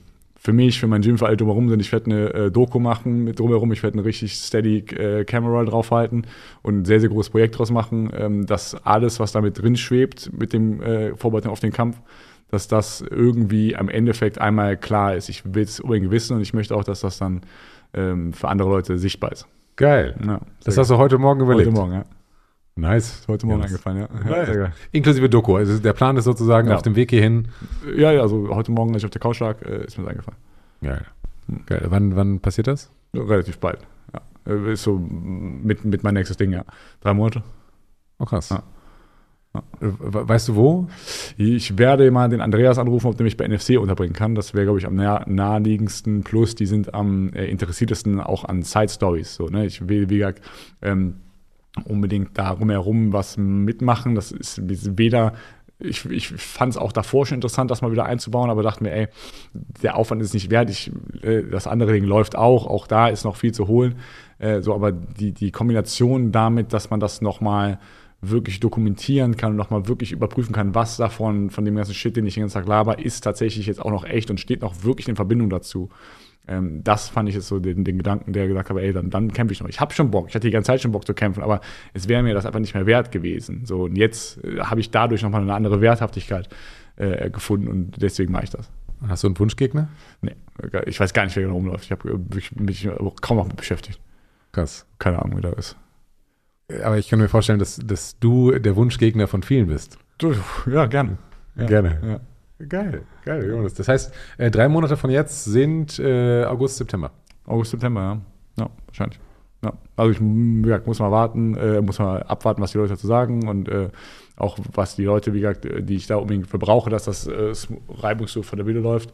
Ähm, was die dazu sagen, wie gesagt, das ist jetzt nicht nur ein eigenes Ding. Ich habe jetzt ein Gym, ich habe jetzt ein Team, ich habe jetzt eine Leute, ich habe eine Community. Ich kann jetzt nicht einfach sagen, ey Leute, mach's gut, will ich auch nicht. Äh, ich, ich gehe jetzt mal drei, drei Monate ins Exil, äh, sondern so, es gibt irgendein gemeinsames Projekt und wenn die Leute Bock und Zeit haben, dann machen wir das. Wie würdest du dich denn vorbereiten? Ganz normal. Ich würde viel ähm, tatsächlich äh, an Sport und Fitness machen. Äh, so das ist mittlerweile ähm, eigentlich so der, der springende Punkt und ähm, wird dann ab und zu mal Cage, ab und zu mal hier, ab und zu mal da, aber auf jeden Fall hier. Hier heißt in Deutschland, Deutschland in Köln, Köln, Köln, Köln, äh, nicht irgendwie nach Schweden fliegen Ja, oder genau. nach, Ja, ja. nach USA Ja, oder so. ja, Köln. Safe. Krass. Witzig, ne? Äh, als ähm, dass du den letzten Kampf gemacht hast, Mhm. ähm, da, das war so die Phase, wo ich dich kennengelernt habe. Ah. Äh, und da, ich kann mich, damals habe ich selbst halt noch äh, absolut keine Ahnung gehabt, jetzt habe ich ein bisschen was. Ähm, und das war wirklich, du warst die Woche vor dem Kampf oder die letzten zwei Wochen der letzte Otto. Mhm. Du bist halt einfach wie so ein Gorilla durchs Leben gegangen. Ähm, mittlerweile kann ich es verstehen. Ja, aber ich bin super gespannt, wie auch. du dich verändern Ja. wirst aus deiner ähm, Josche Bildstein-Mentalität sozusagen. Ähm, und wann dann hier Bin sehr sozusagen, gespannt, wie viel davon übrig bleibe ich auch. Ja, also wie viel davon übrig war, wann der, wenn der Asi wieder rauskommt. Ja, es, Und dem, der Asi in dem Sinne ist ja nur eine Antwort auf äh, die, die Bedrohung. Ja, also das ist ja nicht so, dass der Asi jetzt rauskommt, weil er äh, bei dem langweilig ist, sondern ähm, das ist eher so, okay, ey Leute, ich habe einen Kampf, so da will mich irgendwer halb umbringen, so haltet all die Fresse. So, ich ich äh, bin hier der mit dem größten Problem, in Anführungsstrichen. So, ne? ähm, das war halt bisher immer der äh, Ansatz, damit umzugehen mit dieser Bedrohung. Jetzt mittlerweile habe ich viele, viele andere Ansätze, bei denen ich jetzt, wenn ich vor dir sitze, sage, ey, ich nehme mir safe einen davon. Ich brauche keine Angst mehr davor zu haben. Dementsprechend brauche ich auch diesen Asi nicht mehr. Ähm, aber ob das stimmt oder nicht, das werden wir rausfinden. Das heißt, es könnte sein, dass es Mönch Bildstein wird, der dann krass. völlig tiefenentspannt in Gibt's. diesen Käfig Gibt viele, steigt. gibt viele, die das machen. Ist das so? Ja, ja. Viele Kämpfer sind da wirklich sehr, sehr am, am, am Chillen. Ja. Gibt viele. Ich bin gespannt. Ja, ich auch. Ich bin gespannt. Krass. Ähm, wie hat sich dein Leben sozusagen nach dieser, also so wie, so wie ich es verstehe und für mich zusammenfasse, äh, hat diese Ayahuasca-Erfahrung dann doch ein, eine relativ starke Richtungsänderung oder Richtungsöffnung, Richtung Spiritualität, Richtung Tanzen, Mhm. Richtung ähm, Mhm. auch ein Gym machen. Du hast ja jetzt nicht ein normales, ich sag mal, so ein 0815, Mhm. so ein Kämpfer-Gym, äh, fünf Boxsäcke reingehängt und alle hauen sich auf die Fresse und sind da, weil Jonas Bildstein am festesten hauen kann, sondern hast dir da ein doch sehr spirituell und neues Mhm. Konzept überlegt. Mhm.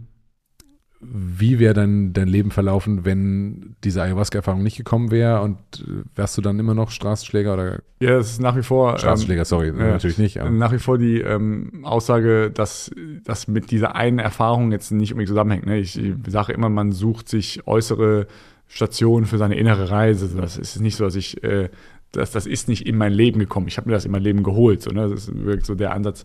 Äh, das finde ich sehr, sehr wichtig. Also, dass ich bin da nicht irgendwie bumm, äh, von einem Kometen getroffen worden, auf einmal war anders, sondern ähm, ja, das, äh, oder von einer Spinne gebissen worden wie Spider-Man, auf einmal war ich Spider-Man, davor war ich irgendwie so ein Lauch, äh, sondern das war einfach die ganze Zeit äh, die Richtung, die ich gegangen bin und habe dann verschiedene Punkte gefunden, an denen ich das festmachen würde. Ähm, das heißt, so dieser Weg zur, zur Offenheit, ich würde, ne, die Spiritualität würde ich nicht besagen, ich würde immer sagen, ich habe einfach eine offene Haltung und äh, versuche das äh, weitestgehend äh, zu ermöglichen für, für andere Leute. Ähm, so, und das, da gab es keine Option. Ja. Also ich, äh, es wäre auf jeden Fall ein ziemliches Scheitern gewesen, wenn ich in dieser defensiven, aggressiven ähm, Kämpferhaltung geblieben wäre mein Leben und auch dementsprechend ein Gym aufgemacht hätte, was darauf aufbaut. So, ich habe da kein, kein Interesse daran, irgendwie jetzt wirklich Kämpfer oder Wettkämpfer, die äh, es, es brauchen, da äh, 87 Gürtel an der Wand hängen zu haben, um zu sagen, ja, ich bin krass und ich, ich will Leute, die einmal erfahren, so wie du, die einmal erfahren können, dass sie sich, sich selbst und anderen stellen können und danach äh, einen Podcast machen. So, weißt du, ich meine, das, das ist ja. wie, wie, war das damals äh, für dich, als ich quasi bei dir reinmarschiert bin mhm. und gesagt habe, hier, ich ne, kämpfe jetzt. Mhm. So, das war ja nicht meine Idee, war ja deine war nicht meine Idee. Äh, ich habe dir in dem Video davon erzählt, dass ich überlege, dieses Programm mit dem ähm, Kämpfen anzubieten. ja, ich habe die Hand gehoben halt. Genau, als Hand gehoben, ja, genau. Ja. Ähm, äh, gesagt, es ist, ein, ist ein Angebot, ne? Ähm, und das war, wie, wie, was meinst du, das war sehr normal. Also, cool. Hast du dir das so vorgestellt, dass es so wird? Insofern ich mir das vorgestellt habe, ja, natürlich sehr wenig de facto, aber ähm, ja, ja, klar, schon. Also hätte mir die, die Einzelstation gesagt, hätte ich bei keiner gesagt, krass, hätte ich nicht gedacht. Ähm, so, das ist auf jeden Fall, du hast den Weg, den ich und viele andere Leute so jetzt in dieser letzten Zeit, wo das noch keine Strukturen dafür gab, halt äh, auf eine ganz, ganz andere Art und Weise sich geholt haben und mit großer, mit großen, großen Opfern und großen, großen wie im Studium halt, wo du halt Sachen lernst, die kein Arsch braucht. So, ne? ja, das, das, das, haben wir halt gemacht. Äh, so, aber du hast quasi die Essenz dir wie eine Pille eingeworfen und bababam. Das Trainingprogramm so, sozusagen. Das, genau, aber, aber, sehr, sehr geil. Also ich fand's, ich war einfach sehr zufrieden damit äh, so und fand das genau richtig. Wie viele äh, Kämpfer, oder was heißt Kämpfer, aber wie stellst du das Milketani so in zwei, drei Jahren vor? Wie, wie geht's weiter? Ähm, ich bin momentan tatsächlich wieder ähm, sehr, sehr stark in die Richtung unterwegs, solche Sachen ähm, gezielter anzubieten. Also gezielter äh, Programme anzubieten, gezielter ähm, persönliche Entwicklung anzubieten, wie zu sagen, ich habe dieses und jenes Ziel, das ist von, von Abnehmen bis hin zu einem Boxkampf machen. Ähm, so hat jeder sein eigenes Ding. Dementsprechend würde ich gerne mehr auf so individuelle Programme, individuelle Zielsetzungen gehen und äh, das natürlich mit dem Kampfsport verbinden. So, ähm, und äh, freue mich natürlich nach wie vor, wenn es da einen stetigen Kern gibt, so der auch nach und nach immer weiter wächst und das finde ich gut. Äh, aber auch den Leuten möchte ich immer wieder ähm, ermöglichen und offenlegen, dass da noch mehr ist und dass keiner jetzt da sein soll, weil es einfach ein Gym ist und man halt nur mal trainiert, sondern äh, ich, ich, möchte, dass jeder, der da ist, weiß, warum und dass das für, für alle Sinn macht. Ja. Was ist mit Hypnose und Shibari, Sexpartys und sowas? Äh, also Hypnose, also Hypnose würde ich da erstmal rausnehmen. Das Hypnose kannst du da nicht, äh, also würde ich niemals in diesen, in diesen Topf mit reinwerfen. Ähm, Warum? Weil Hypnose und die Therapie, Hypnosetherapie damit zusammenhängt. Ne? Also bist Hypnosetherapeut. Hypnosetherapeut, ja. Also das ist was anderes als jetzt äh, hier irgendwelche geführten Meditationen zu machen oder Leute umfallen zu lassen. Das ist eine, eine Therapieform und die kommt, bevor man boxt, die kommt, bevor man Shibari macht und die kommt lange, bevor man auf Sexpartys geht. So, das ist was ganz, ganz anderes, äh, wo man erstmal mit sich selber äh, klar werden muss, wo man erstmal ähm, in sich selber reingucken muss und sich die Frage stellt, warum habe ich es bisher nicht gemacht? Will ich es denn machen? Warum? Ne? Das sind äh, therapeutische Fragen, die da zunächst einmal geklärt werden sollten. Das heißt, wenn ich jetzt äh, mehr und mehr anfange, die Therapie mit einzubinden, binde ich die nicht in den laufenden Betriebs ein, sondern das wird quasi eine Einstiegsmöglichkeit sein. Und danach kannst du dir überlegen, möchte ich an diese Therapie, die für sich steht, noch äh, Kampfsport oder andere Angebote von Megan Handy dranhängen oder nicht. Äh, man kann aber nicht gleichzeitig therapieren und Kickboxen. Okay. Ja, so, das, äh, das, das funktioniert sehr schwierig. Wie ähm, aktiv ist denn Hypnose im Moment? Ist das ein Thema? War ist ein großes Thema. Jetzt habe ich mich eine Zeit lang äh, mit was anderem beschäftigt, so mit dem, äh, dass ich mit dem kommerziellen Business-Teil mhm. und die Customer Journey nochmal neu gemacht, mhm. aber bin jetzt gerade wieder bei der Hypnose, ja. Du bist jetzt wieder bei der Hypnose? Ich bin jetzt wieder Hypnose mit meinem äh, inneren, äh, mit meiner inneren Ausrichtung. Ja, ich fange jetzt wieder an, mich mehr zu beschäftigen und mache jetzt diesen Master, der da noch so drin hängt. Ah, okay, das heißt, du bereitest dich jetzt quasi ab heute Nachmittag auf deinen Kampf vor? Ähm, ja. So ungefähr. Müsste ja dann langsam losgehen, wenn du drei ja. Monate kämpfen, mhm. kämpfen willst. Äh, und machst aber zeitgleich Hypnosetherapie weiter. Ja. Das ist aber auch ist wie nach wie vor eine Ausbildung. Also auch wenn ich äh, da schon pra praktisch geworden bin, ist das immer noch in, in Form einer Ausbildung, so, äh, die ich da durchlaufe. Und die dauert mindestens noch zwei Jahre. So, also bis ich diesen Master habe und den möchte ich gerne machen, weil ich äh, finde, dass das ein sehr, sehr, sehr stimmiges und wichtiges Ding ist. Ähm, bleibe ich mit meinen anderen Sachen ähm, sehr, sehr aktiv und lerne in der Regel viel, gerne auch mit Leuten, die auch was über sich lernen wollen. Äh, so, bis das dann einmal wirklich so gesetzt ist, dass ich sage, okay, jetzt ist das eine Sache, die mir absolut inne liegt, aber es dauert. Ja, klingt mega spannend. Ja, sehr spannend. Klingt, hast du sonst noch was auf der Seele, Jonas, was du loswerden willst? Nö, äh, also immer gerne auf eine Anfrage, aber ich habe es äh, auf jeden Fall auch schon genug gesagt, dass ich nicht irgendwie noch, noch, noch das eine Ding rausholen müsste. Ich äh, würde mal vermuten, ähm, dass du nicht das letzte Mal hier warst. Nee, ähm, äh, wenn ihr, Spaß. Machst du sehr gut auch. da, sehr gut. Dankeschön. Ich habe das Gefühl, ich mache gar nichts. Ich sitze ja nur. Aber äh, das ist eine hohe Kunst. Vor Okay. allem für einen Mann, der gerne Ratschläger teilt. Das ist eine hohe Kunst, äh, einfach zu sitzen und äh, die Leute reden zu lassen äh, und nicht äh, sagen, ja, ja, bei mir ist das auch so. Und äh, ne? eigentlich darauf zu warten, dass man selber was sagen kann. Eine hohe Kunst, ja. Du hast Kunst. damals mal gesagt, äh, für jeden Ratschlag, den ich erteile, sollte ich mal einen Rat schlagen. Ähm, Dann wärst du ein krasser Typ mittlerweile. Da Ja? wäre ich, dann wär ich mal ein krasser Typ, ja, nicht so ein Lauch wie jetzt. Sozusagen, ja. Ähm, nee, auf jeden Fall hat's mir mega Spaß gemacht äh, und ich bin sicher, es gibt noch zwei, drei Themen, äh, ganze Themenbereiche. Also ich hätte noch zwei, drei Fragen, äh, 100 ehrlich gesagt. Aber wir haben jetzt fast zwei Stunden gesprochen und ich glaube, ähm, kommst du haben besser nochmal Ja.